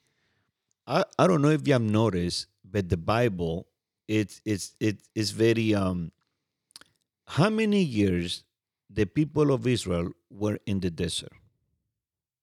Do you remember? forty. How many days Jesus was fasting and praying in the desert? forty. The flood? forty. forty. So forty. What's up with forty? Tell me. Okay, forty. Why not fifty cent? Yeah. Next podcast, we're gonna we're gonna bring some Dang. information about forty. Okay? Because forty is a key number in the Bible. Yeah, it most likely has, because here's the thing, we can get into the study of like numerology and all those sort of things, which if you're curious about that, best believe we're going to get into the waves on that one. But He just picked us for a next podcast. So y'all got to come back for that one. But that's fire, because it says that forty days that they were being challenged. They were in this hiatus. They were in this sort of like a pause moment, which is what the forty oftentimes represents. But basically what happens is Jesse prepares a care package and he gives it to David. And he says, all right, take it to your brothers, but also take these cheeses to your commander. So now we, we see that David is going to enter into the encampment of the of the generals. He's going to be with Saul. He's going to be with Abner. All right. So it says, verse nineteen. Now, um, now Saul and they and all the men of Israel were in the valley of Elah, fighting with the Philistines. And David rose early in the morning and left the sheep with the keeper, and took the provisions and went. Notice there that he didn't leave the sheep unattended. He was continuing to follow his responsibilities and continuing to be obedient. He never once left that. That, that if that's not a lesson to you, I don't know what is. Don't let your responsibilities slack. No matter what, stay committed to what you need to be obedient to. Whatever that may be, that could be a lot of different things for you, but continue to stay obedient. If I'm going to bring that into the local context, if you're serving in a local church, serve and love your pastor. If you're on a worship ministry team, serve and love your leader. Simple. If you're in a relationship, love and honor that person. If you are choosing to call yourself a quote-unquote son of God, walk in what obedience looks like. That's what David is showing us right there, that his dad tells him to do one thing, he does it. But that doesn't mean that he stops doing all the other things that were still on his plate. He didn't run away and said, this is my opportunity. Bye, see you later. He wasn't looking at it from no, that perspective. No. He had a different mindset. That's that's very important to see. Yeah. Kind of like focus that. I like I like what you just stopped by and say, you know what? Because once again, we have to we have to understand that we need to work as a team. Yeah. And that's the principle we see here with David. We also see the simple principle of like staying true in the process, loving the process. So that's a big one. Love the process. But look at what happens. It says, while he's loving the process, he took the provisions and went as Jesse had commanded him. And he came to the encampment as the host was going out to the battle lines, shouting the war cry. So look at that. He shows up to the encampment right as the Philistines are beginning their little scene and their little escándalo, or their little show that we had already been talking about. And look at what happens. And Israel and the Philistines drew up for battle, army against army. And David left the things in charge of the keeper of the baggage and ran to the ranks and went and greeted his brothers. As he talked with them, behold, the champion, the Philistine of Gath, Goliath by name, came up out of the ranks of the Philistines and spoke the same words as before. And David heard him. What did he hear? He heard the Philistine defying the armies of Israel and saying, yo, who's going to fight me right now? So check it out. This is what happens. All the men of Israel, when they saw the man, fled from him and were much afraid. And the men of Israel said, have you seen this man who has come up? Surely he has come up to defy Israel, and the king will enrich the man who kills him with great riches, and will give him his daughter, and make his father's house free in Israel. And David said to the men who stood by him, what shall be done for the man who kills the Philistine and takes away the reproach from Israel? For who is this uncircumcised Philistine that he should defy the armies of the living God? Check that out right there, man.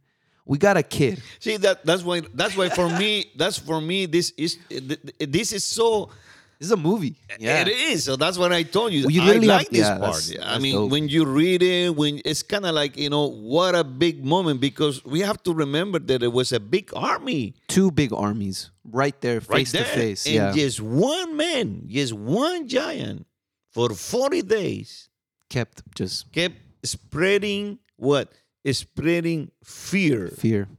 It, it was right there. Fear over forty days. Can you imagine living forty days under the oppression of fear? It because just one word. It was the, it was like come, send me. And nobody wanted to go. Yeah. And sometimes we live like that. We live throughout our life fearing the big giant. And but something happened. But you then. need to have that mindset that David had. Is David it? was like, hold up, hold up, hold up. What's going to be done? Because he was already seeing like, this is, he called, he insulted him. He said, you're an uncircumcised Philistine. If we are to go back, the word uncircumcised is key there. But you can almost think of it as like an insult, like telling him the dirtiest thing he could tell him because of what the context. Any any Jew reading this, reading uncircumcised, would make a disgusting face at that human. They'd be like, that's like a not even worth a speck of dust, basically, is what he was telling him. And he says, that dares defy the armies of the living God. So right there, we see David's real focus. He's like, no, no, no, no. What are they going to do once I kill him? Because he's defying the armies of the living God. That's what he asks. And they answered him because we read. It says that Saul will give him his his daughter and give him riches and make sure he's good. So look at what happens, right? His brothers are there because we know that David was going because of his brothers. And Eliab, his eldest brother, when heard when he spoke to the men. And Eliab's anger was kindled against David. And he said, why have you come down? And with whom have you left those few sheep in the wilderness? I know your presumption and the evil of your heart, for you have come down to see the battle. Check that out. His brother was like, bro, why are you here? I know you, bruh. You just want to see some some evil stuff go down. And he, he he even defies him. He's like, who'd you leave the sheep with? But we know who he left the sheep with. So we know that David is actually not in a bad spot. He's not in disobedience. He's not... He has every right to be there because his dad sent him for his brothers. And so he tells him, uh, and David said, what have I done now? Was it not but a word? Meaning like, dude, I didn't even say anything. I was just asking what's going on. And he says, right there, uh, I'm reading in verse twenty-eight to twenty-nine. And David said, what have I done now? Was it not but a word? Verse thirty. And he turned away from him toward another and spoke in the same way. And the people answered him again as before. When the words that David spoke were heard, they repeated them before Saul, and he sent for him. Now let's keep in mind, Saul and David know each other. Yes. They're not strangers. Yes. So he sent for him, meaning, no, no, no, I need my guy. What's going on here? So this is what happens. And Saul said to David, he says, in verse thirty-one, when the words that David spoke were heard, they repeated them before Saul, and he sent for him. thirty-two, and David said to Saul, let no man's heart fail because of him, meaning the Philistine, meaning the giant. He addressed the heart. He said, let no man's heart fail because of him. Your servant, he's saying me, will go and fight with this Philistine. And Saul said to David, you are not able to go against this Philistine to fight with him, for you are but a youth. And he has been a man of war from his youth. Now, I want to zoom out a little bit because the context of the of the army back in the day is that you needed to be of a minimum, and this is we find these this evidence in one of the ancient Hebrew texts that a lot of uh, like Jewish scholars and a lot of theologians, even in Christianity, regard as, you know, having valid historical context. It's the Talmud from the Jewish faith. And it says that in order for you to be in the army, you needed to be of twenty years old. So Saul is telling them, dude, you're a kid. You can't even technically be in the army. You don't have the age. You're not old enough. Yeah. You're not old enough. And this guy is a man of war. He's been in war since he was a baby. So then this is what happens. Now we have two people telling David, you don't qualify. You you shouldn't be here. What are you doing? His brother. His brother, his and older brother, king. And now the king, someone who he spends time with. But David said to Saul, verse thirty-four, your servant used to keep sheep for his father. And when there came a lion or a bear and took a lamb from the flock, I went after him and struck him and delivered it out of his mouth. And if he rose against me, I caught him by his beard and struck him and killed him. Your servant has struck down both lions and bears, and this uncircumcised Philistine shall be like one of them, for he has defied the armies of the living God. Dang. You see, I told that's you. That's dope. I told you. I told you that's where I like this story, because he, he, he was right there. He yeah. was he, he had no fear. Because the, the king tells him, dude, you don't know about war. Yeah. He's like, huh. but I've done this. I, I think I think I know more than you guys know, because he used to. Now, you have to remember one thing that, I mean, a lion, that was not like a small. Do you know dog. How big a lion is? Let's look up the stats on that real quick. Uh, and uh, it was a big, big lion, a big, big bear, and he used to win right there. And, and he was like a small young man. Can you imagine facing yourself a big a big lion? It, Heck no. He had no fear. David had no fear in the inside of him to, to face the lions, to face the, the bears. You know, and, and that's very crucial, because when he's when he saw Goliath, it, for him was, this is one more. It was one more. And one of the keys here, I think, that we have to emphasize, it was he was not looking the the, the natural sources. Right. He was looking God, because he said he he was plugged into that. Yeah. It, it, his mind. His eyes, all his things said, este está desafiando al ejército de quién? Because, well, let's read it. It says thirty-seven, and David said, the Lord, you see, who delivered me from the paw of the lion and from the paw of the bear, will deliver me from the hand of the Philistine. He had experience, an experience with this God. He knew. He, he knew God. He, he. He personally knew God, his power, his mind. Because he had seen it being a shepherd. Yes. You see, and that's that's that's that's when we see God calling David after after his own heart. Because we, we saw it before. We talked about it. What he was doing, he was taking the, the how the, much attention he put to the sheep. His own brother yes. came at him, arguing, dude, you left the sheep. But that goes back to our original purpose point that we were talking about, about walking in obedience and how it's your process.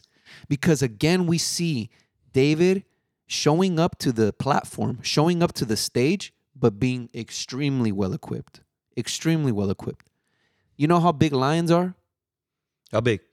Seven feet long. Wow. And you know how much they weigh? four hundred to six hundred pounds. Wow. You know how big a bear is? Bigger. Eight feet tall, and can weigh up to six hundred pounds. So who, literally, he had put the reps in. If we talk about practice, he had practiced fighting a bear and practiced fighting a lion. But where did, what if he had never been a shepherd? What if he had never stuck to the obedience that it took to be a shepherd? What if he had never spent the time in the fields? Because again, we can touch back on Psalms. And he gets, he zooms out on this metaphor of being saved from the hand of your oppressor in Psalm ninety-one. It says, who shall free me from the shadow of the, al que me oprime, quien me librará de la peste destructora, who will free me of this? He knows where he's re- relying on. He knows where his ultimate fuel tank is. He knows that he can fight Goliath because he's been able to defeat a bear. He's been able to defeat the lion, right? What's what's what's so cool about that? When I, you, I have some, um, I have a message that I have prepared many years ago, and I have preached it about.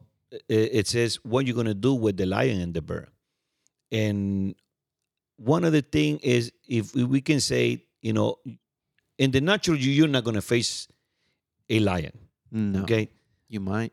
Well, but look at this. Look at this. This is what what I have over the years. Put in this, and I have you know preached it many times, is the characteristic of a bear, because this is this is this is the enemy. Characteristics of the bear. The bears have a short vision. So what does it mean?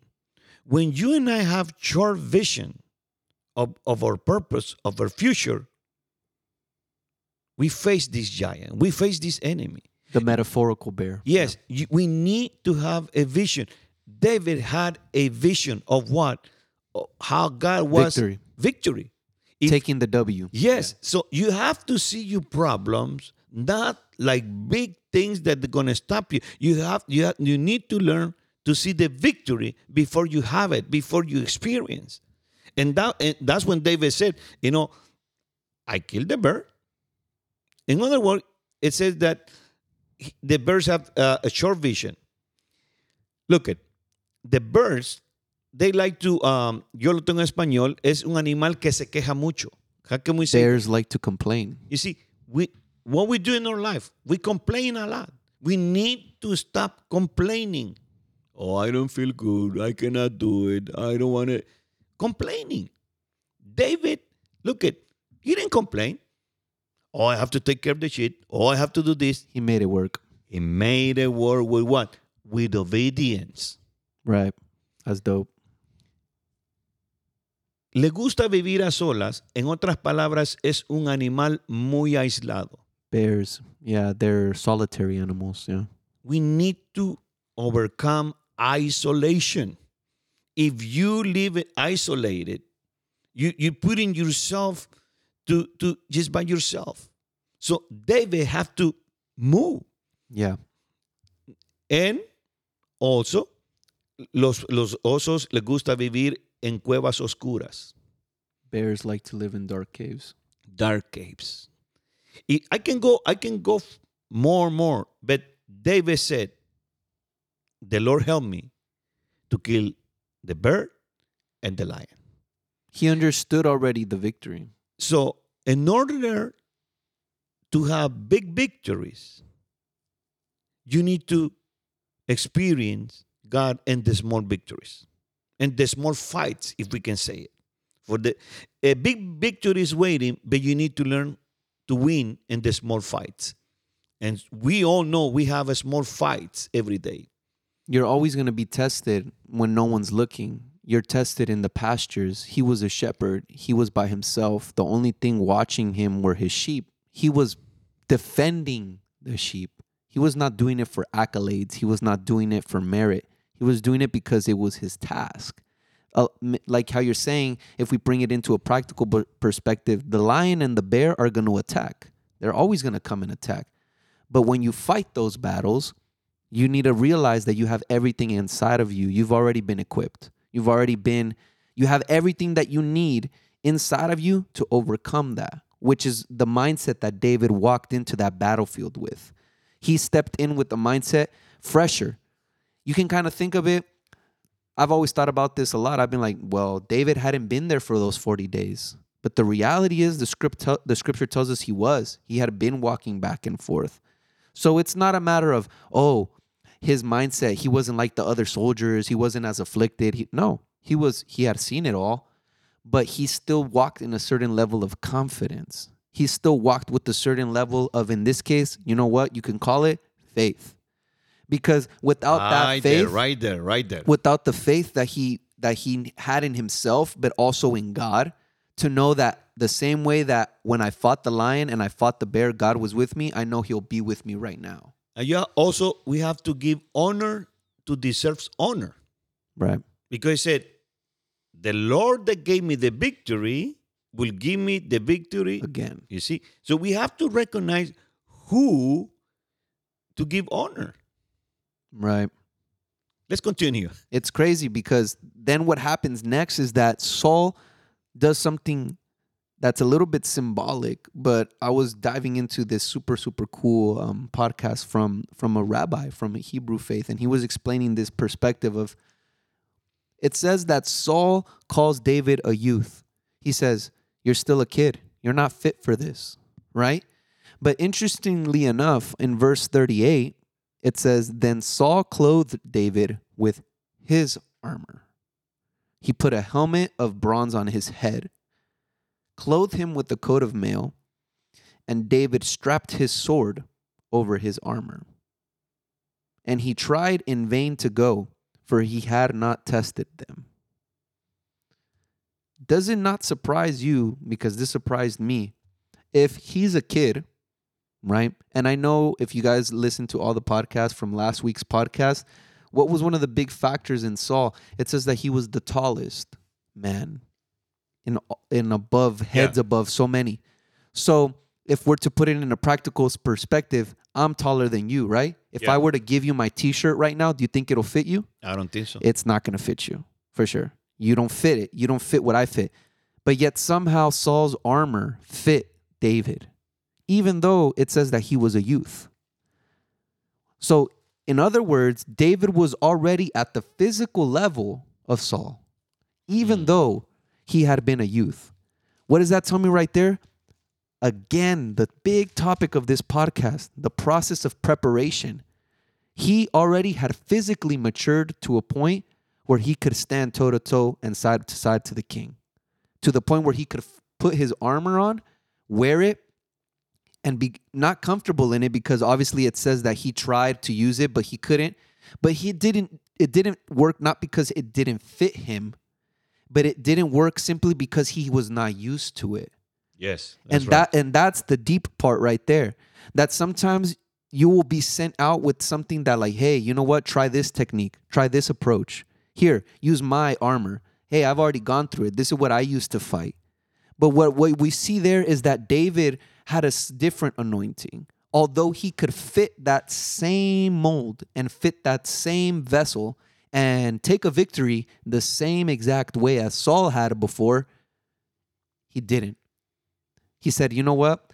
This is what David says. I cannot go with these, for I have not tested them. So David put them off. Then he took his staff in his hand and chose five smooth stones from the brook and put them in his shepherd's pouch.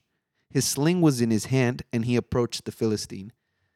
Instead of taking a sword, a shield, and armor like Saul might have, David's tools and his weapons for warfare were his shepherd's crook, his shepherd's pouch, and his sling. Why? Because he had already put those through a process. He knew his tools, if you want to think about it that way. He said, you know how I'm going to defeat him? How I've already been taught to defeat them. I'm not going to fight him in maybe the head knowledge of someone else, but I'm going to fight him in the knowledge of what was inside of me. We go back to who he's honoring there, where he knows his strength is coming from. So can we say that that if we can bring it right here in context, well, what we're talking about is that maybe your strategies might not work for my victories. Right. Right? Everyone's strategies to victory, like I said before, you have already been equipped yes. with everything that you need when you've chosen to invest in the process. Yes, because sometimes we put more, more attention on what other people have right. than what, what we have received, what God has invested. Your purpose. Yes, yeah. my my my anointing. Your talents. Sometimes we see, and we're, we're talking about the people that is in the ministries, the people that serve in churches. Sometimes we more focus and other people's anointing. Oh, look at that preacher. Oh, look at that musician. Oh, look at that. And we want to, sometimes we don't see ourselves that we have received from God something. But in the moment, you put attention in what you have received and you grow.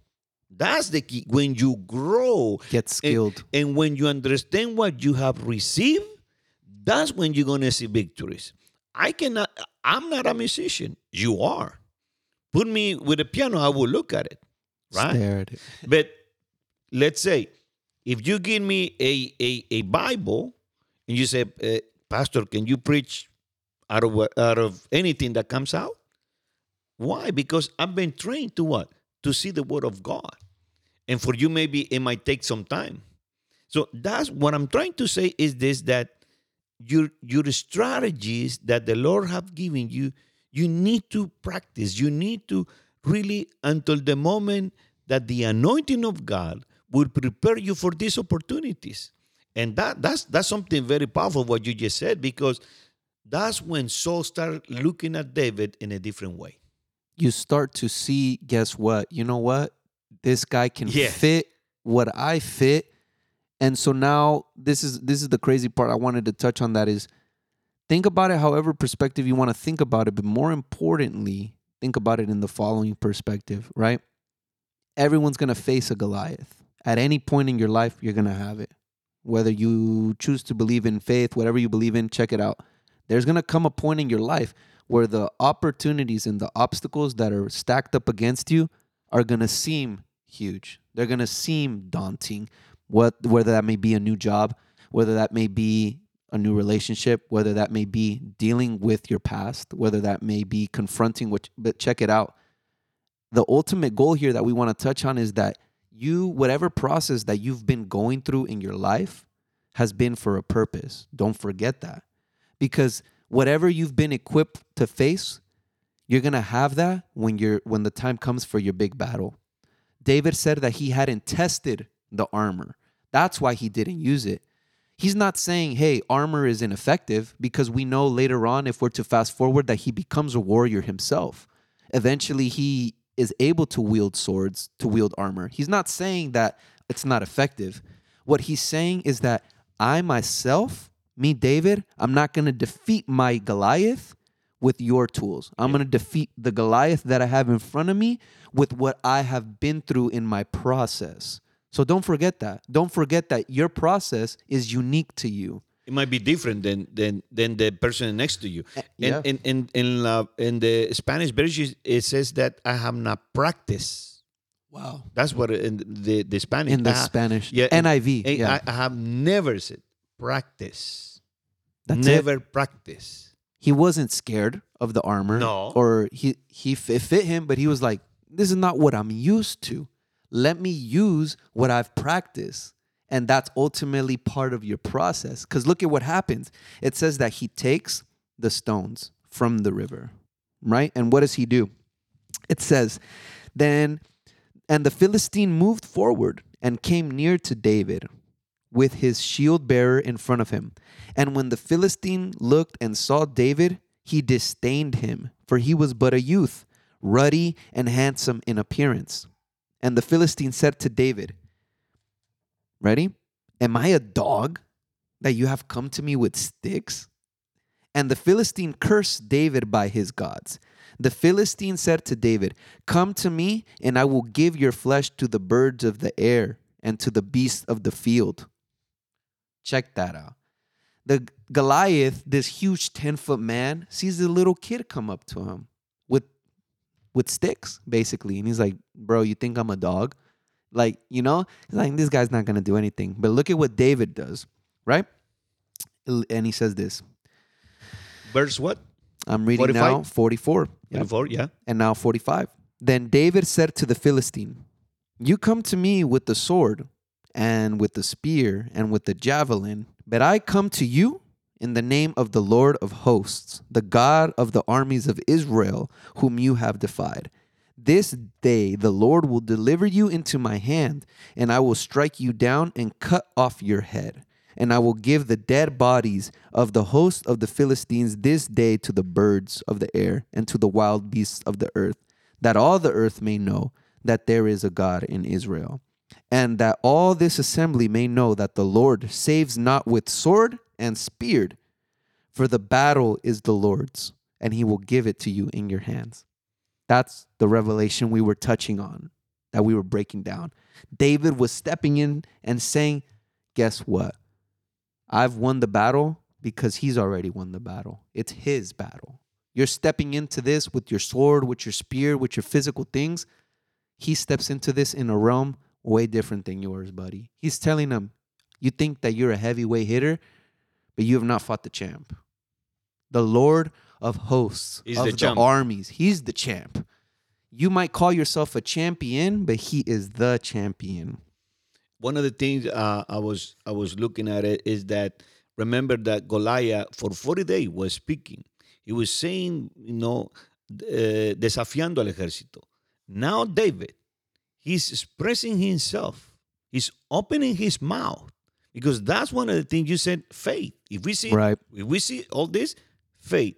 Sometimes we can have faith, but we don't we don't express it. We don't declare it. We we don't we don't say it. It's not our own words, but what the Lord has said. It is it, is not it's not by mind, it's not by power, but by my spirit, said the Lord, because the battle belongs to who? To him. it says, for that all this assembly may know that the Lord does not save with sword and spear, how you might think, but rather the battle is the Lord's, which means he owns the battle. He has the battle. It's not with the sword. How you said later on in the New Testament, it says it is not by power nor by might. Here he's saying it's not by sword nor by spear. We see the shadow of the New Testament yes. in the Old Testament because, yeah. again, if we want to get technical about it, David was Messiah. He was operating under the Spirit of God. Right there in that moment, look at what happens. Look at what happens. This is a movie scene. When the Philistine arose and came to and drew near to da- to meet David, so that means the Philistine was ready to attack, David ran quickly toward the battle line to meet him. Look at that. He said, I'm running towards you because you're running towards me. I'm not afraid. And David put his hand in his bag and took out a stone and slung it and struck the Philistine on his forehead. He sniped him straight in the head. The stone sank into his forehead and he fell on his face to the ground. So David prevailed over the Philistine with the sling and with the stone and struck the Philistine and killed him.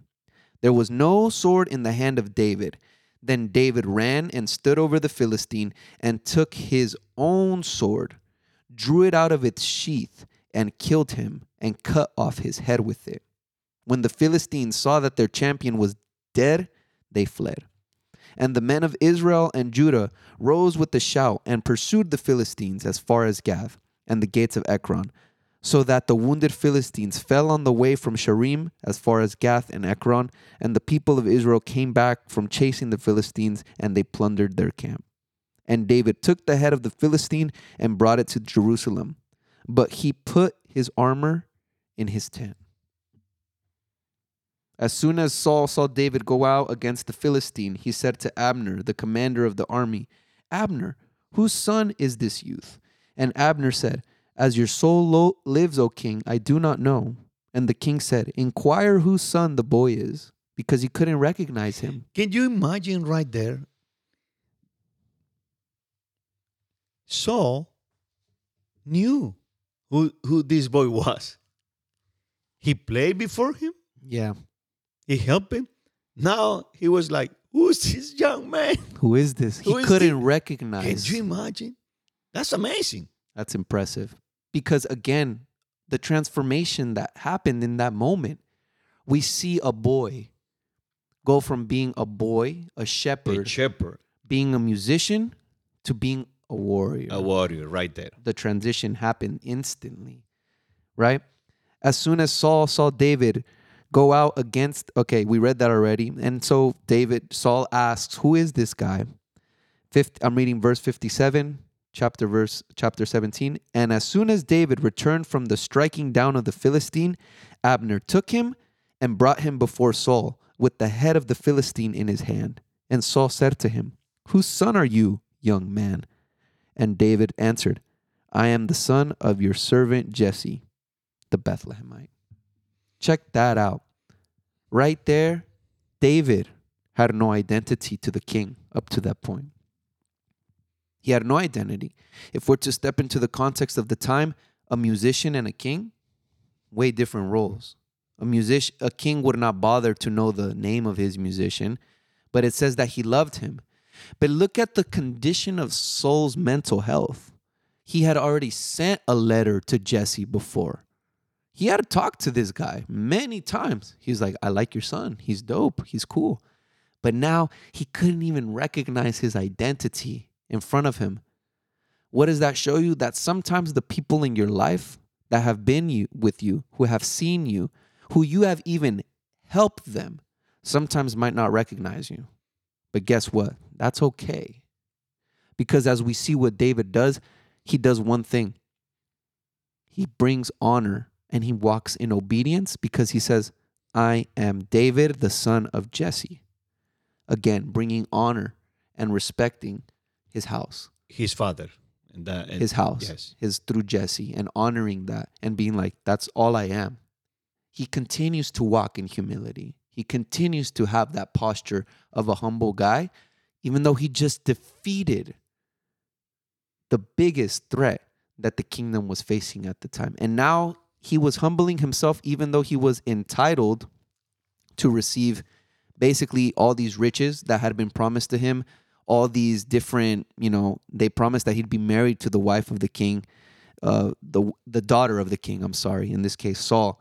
But what happens through all of this, right?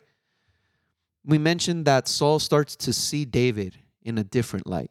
He starts to see him in a certain way. He starts to, in this case, if we read chapter eighteen of the First Samuel, which you guys can go back and read this, we're kind of going to start to skip through a little bit of this because it gets a little bit just like short little tidbits that you can read chapters eighteen, nineteen, twenty and sort of catch it up. But in a summarized sense, what happens post the battle is that David marries Saul's daughter.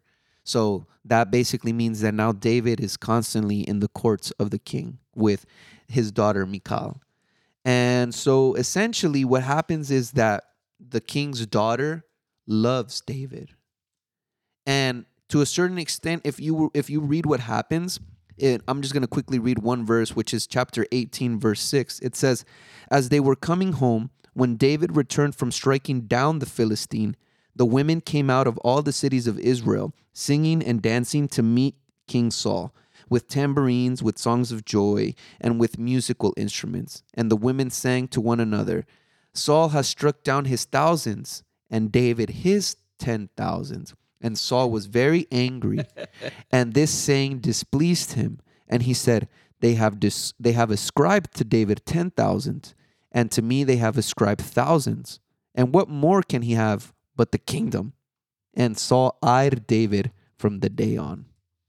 Verse nine, you read uh, verse nine? That's what I just read. And yes. Saul eyed David from that day on. Right there we see the birth yes, yes. of what is described in my Bible as Saul's jealousy of David because of the feats, because of what he had accomplished.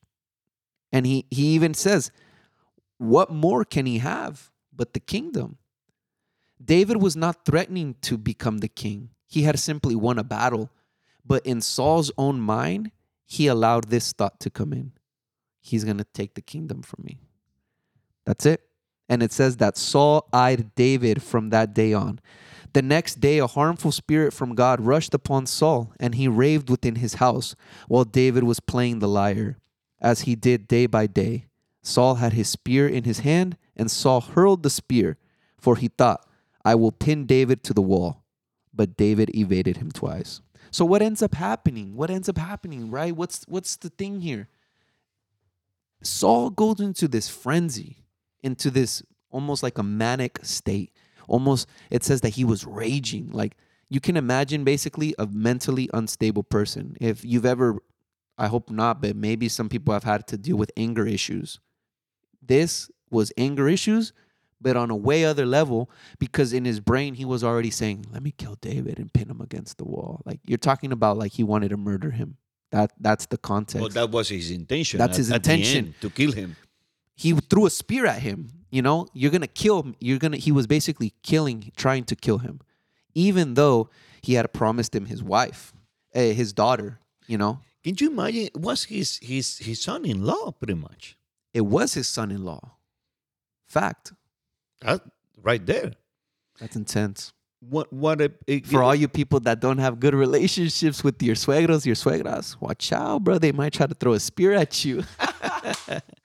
Oh, but look at look at in, in verse in verse ten, uh, chapter eighteen, that a spirit came upon Saul. Right. See, so these these things are I, I don't know.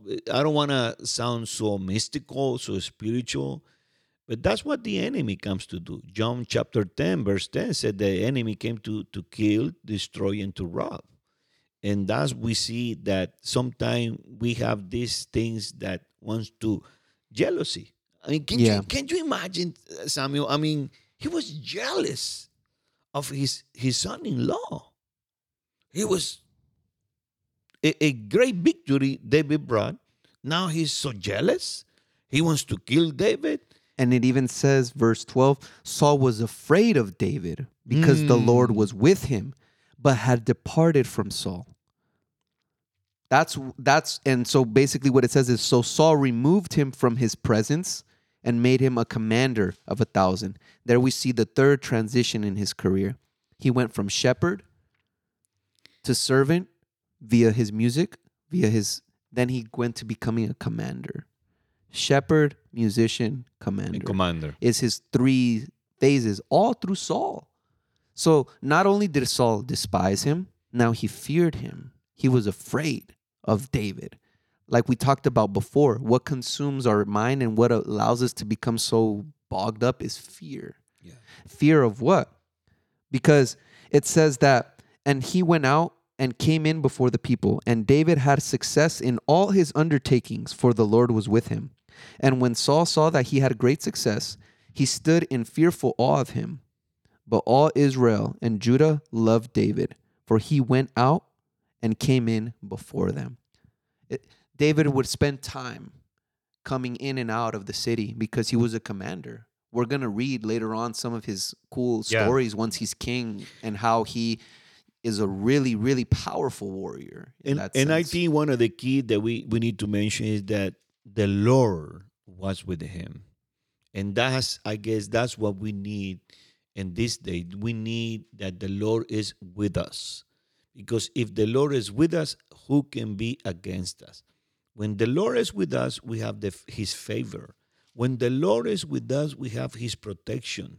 When the Lord is with us, you can do anything in life. You succeed. You succeed. I, I, that's because he gained clearly, favor. Yeah, uh, we see clearly in the life of, of this young man becoming a shepherd boy, a musician, a big opportunity, and now he's a commander. He's a a, a high top rank in the army. A true rags yeah. to riches story yeah. because his house was humble. His father was Jesse, a Bethlehemite. Beth, the tribe of Benjamin was the smallest tribe, the not as impressive tribe. I, I wonder know? what the brothers, David's brother, you know, after what happened now, like. And I guess that's that's what it is. You know, we even saw, we see He these. never recruited them to work with him. So that can only tell you so much about his brothers. You wow. know, I, it's funny, great. though, because re- what ends up happening, right, after basically he makes him a commander. So he promotes him. He gives him his job title. Then he gives him his wife. Yeah. Michal, his daughter. So that's where he becomes his son-in-law. He hadn't been yeah. his son-in-law up to that point.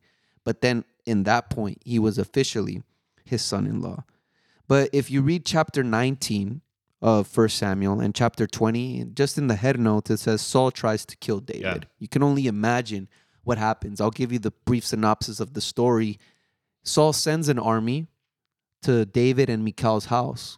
And it says that Michal, his wife, comes out, encounters the soldiers, and he says, well, what is your intention for being here? And he says, we've come to see your husband, David.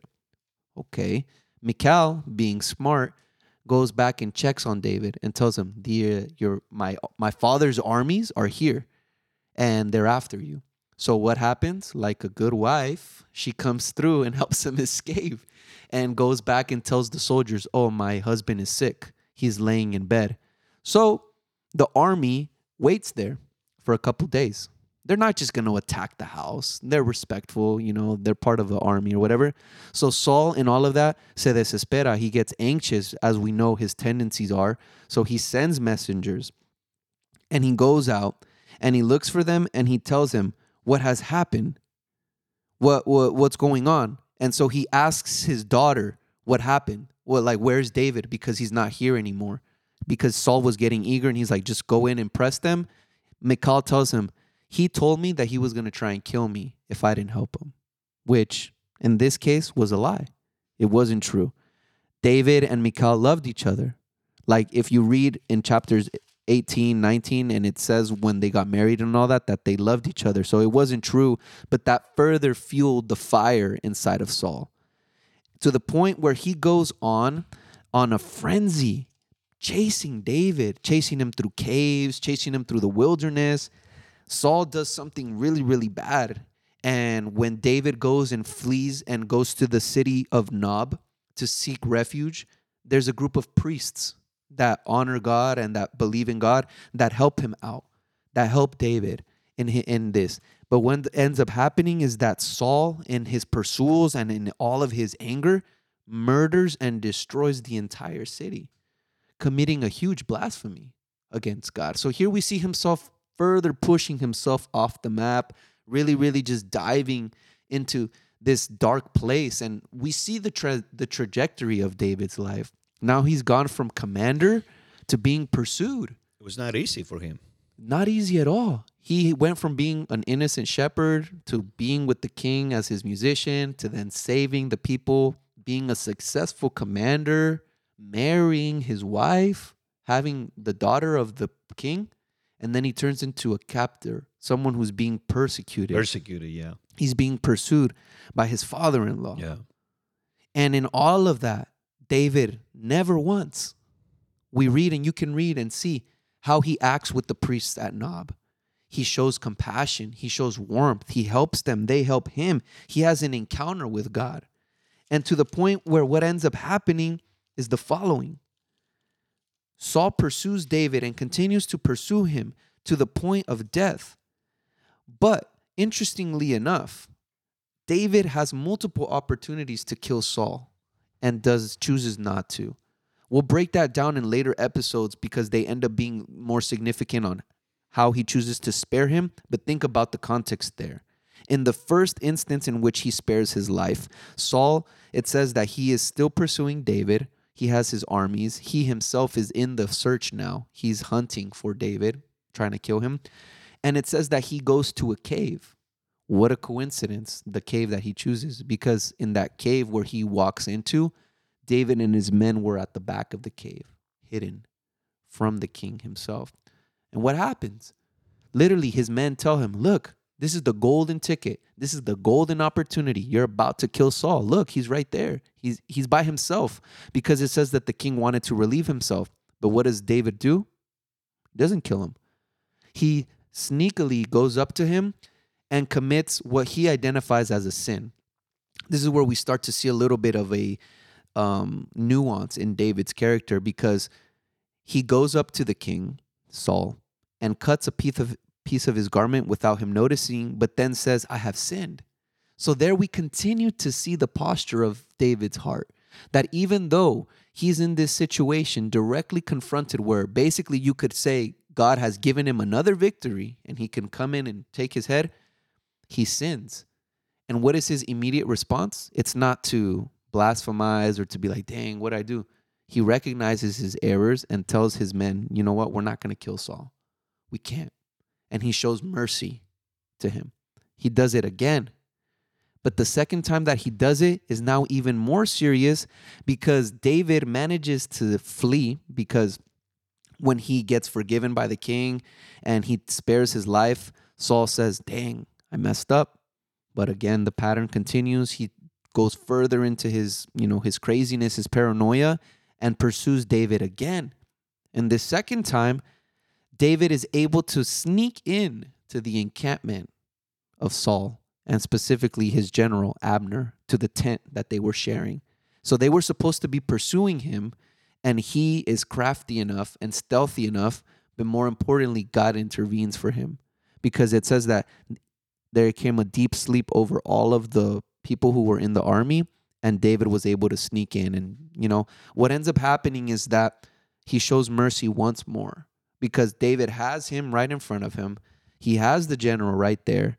And instead of choosing to strike him down in that moment, he takes his spear and he takes his jar of water. And then he goes and makes this big scene and tells the king, why are you attacking me? Why are you pursuing me if I haven't done anything against you? Why choose to come at me when I have been faithful to you? That's all he says. And I'm reading, and if you want to go and read it, we're reading First Samuel chapter twenty-four, where basically all it says is, as soon as David has had finished speaking these words to Saul, and the words he spoke were those that I just said, why are you pursuing me? Why are you attacking me? That's in verse fourteen, thirteen. As the proverb of the ancients says, out of the wicked comes wickedness, but my hand shall not be against you. After whom has the king of Israel come out? Verse fourteen, chapter twenty-four. After whom do you pursue? after a dead dog, after a flea.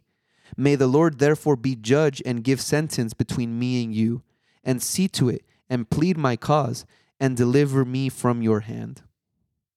As soon as David had finished speaking these words to Saul, Saul said, "Is this your voice, my son David?"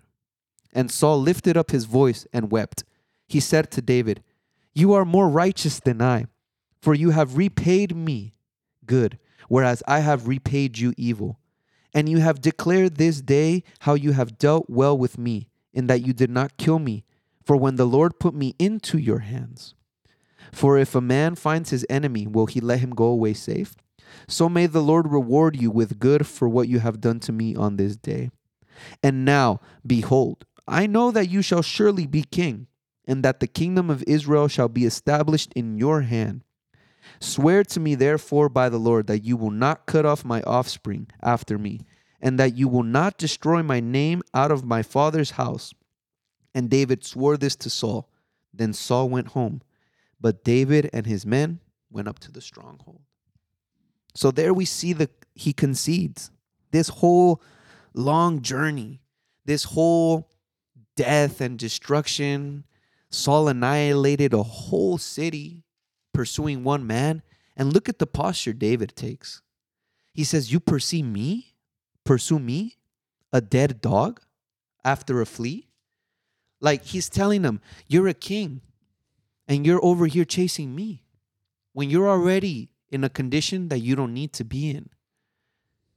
And once that happens, once David confronts that truth, "I am but a flea and you are a dead dog," that's the position that he puts them in. That's the posture that he sets up for them, right? Saul recognizes, and he comes to the ultimate conclusion, which is that, you know what? You are going to be the king. At the end, he recognized. One of the things is that also that I want to point out, it's in, in verse uh, six and uh, twenty-four. Chapter twenty-four, verse Chapter, six. Verse six, can you read it? Uh, because that was David. Why he, he gives the answer why. Yeah, verse six, he says, he said to his men, David, right? Yeah.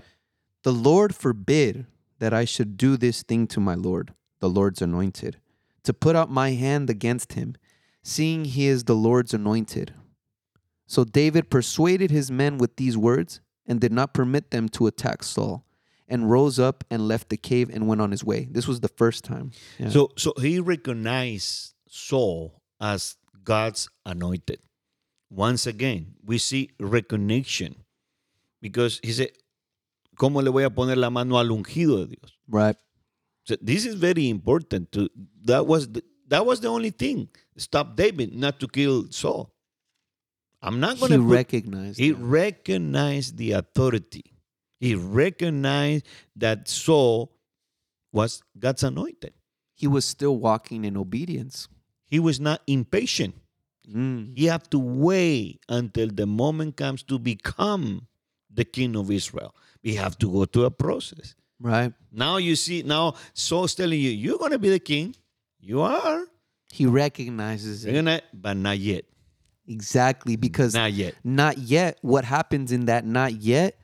He spares Saul again. We talked about it. Twice. He, he grabs his spear. He sneaks into the encampment. He spares his life twice. Yes, twice. And after that is when basically the second, you know, he spares him a second time. By that point, Saul is washed up. He's completely washed up. He's gone through so much. To the point of what happens is that he's continuing in this pursuing of David. He continues to pursue David to the point where David must flee. And where does he flee? Where does David go?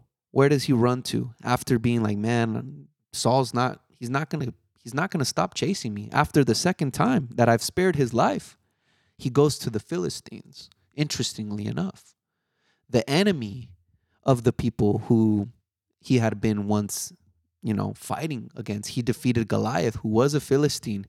We didn't get to touch on his second anointing of when he became the king of Judea, which we're going to touch on on the next podcast. But here we're going to start to see, to summarize in this podcast, we've seen his transition from being a shepherd to being a musician to then becoming a commander. to then ultimately being the person persecuted. He's persecuted. Right there, he's been persecuted. He's being persecuted. But still with a great purpose. And all of that is in light of his purpose. Yes. Everything that he's going through, his process that he's gone through as a shepherd, his process that he's gone through as a musician, it's all for a greater purpose, which we need to found. We're going to touch into that. And as the premise of this whole thing is, we know that he's the king. We heard Saul say it, but we don't know yet what needs to happen in order to trigger a certain series of events, because here is when we first start to see, we've been looking at the posture of David and how his heart has been in it the whole time. But now, after seeing everything that's been going on, he decides to flee to who? To his enemies. He tries to go and seek refuge in another spot where he might have not needed to have seek that refuge. And we'll read what happens, because it's not good for him. It doesn't, he doesn't end up doing what he thought he was going to do with the Philistines, to the point where he has to pay the price for it eventually. And we'll see what happens with that. But more importantly, I'm going to le- summarize this for what's going to happen next week. And that is that ultimately, in that process that he goes through with the Philistines, we'll leave it there. And we'll we'll see what happens next week when we come back to the podcast and what he does. It will be a great a great podcast, because we're going to see what happened in, in La Cueva de Adullam. The Adullam cave sounds mysterious. Sounds like something out of, I don't know. Something happened. Some Star Wars type name right there. It was the beginning of the Grey uh, Kingdom. Exactly. We we have set the stage now at this point with these two podcasts to really start to dive into what the Hebrew culture recognizes as the greatest kingdom, as you just mentioned. And it is, it is, even like I told you, when I went to Israel, they had a big, big, big part Uh, on Honrando David. Yeah. Even like I'm saying, like, you know, it's funny because Hebrew culture or Jewish culture to this day might not accept a great leader like Jesus as their Messiah, but they honor someone like David. And we'll, we'll get into why. Because at the end of the day, there's something that we want to get into the waves with on David, and that's understanding the mystery of his heart. How is it that he is considered a man after God's own heart?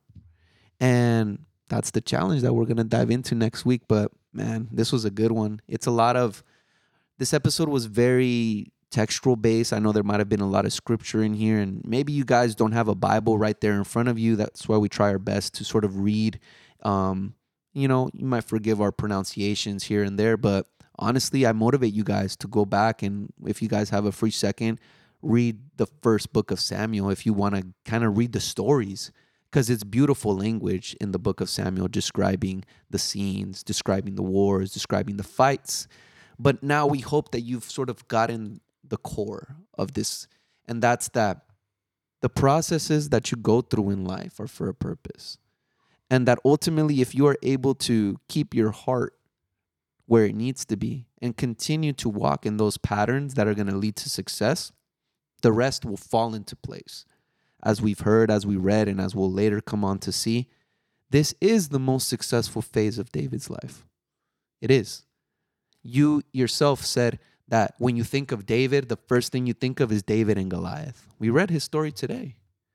Because the reality is that we start to see the trajectory of a king. And we're going to get into that next week, so we'll leave it there. All right. Sounds good. All right. Okay, Samuel, hope you have a great week. And um, we'll see you next Monday. Yes, sir. And stay wave. Mantente en la ola. Remember, you were supposed to say it in Spanish. Mantente en la ola. Stay wavy, y'all. We love you guys. And yeah, keep sharing this podcast. Keep throwing it out there. I know that there's a lot of people who might be listening this to maybe the first time. I encourage you to go back and listen to the other podcasts that we've um, had. And we're going to have them up there forever. So, you know, if you ever have a free time, if you ever want to just go back, or again, get in the communi- get in the loop with us, you know, hit us up on Instagram, hit us up on email, whatever, and let us know your questions, let us know your comments, your thoughts, how this has been going. And we also want to open this up to any guests. If you guys are interested on, you know, being part of the Into the Waves podcast, there's going to be a lot of opportunity for that. And I don't know, what do you think? Mister Good. Mister Roberto. It would be great to have somebody else, especially uh, we can have a, a, a woman. Shout out the women. Yeah, so they can... Y'all can, got some fire perspectives for yeah, us, for oh, sure. Yeah, definitely. So that way we can have a good, very good conversation. Definitely. All right, well, we love you guys. And yeah, as always, stay blazed, stay wavy, and we'll catch you guys next time. God bless you all.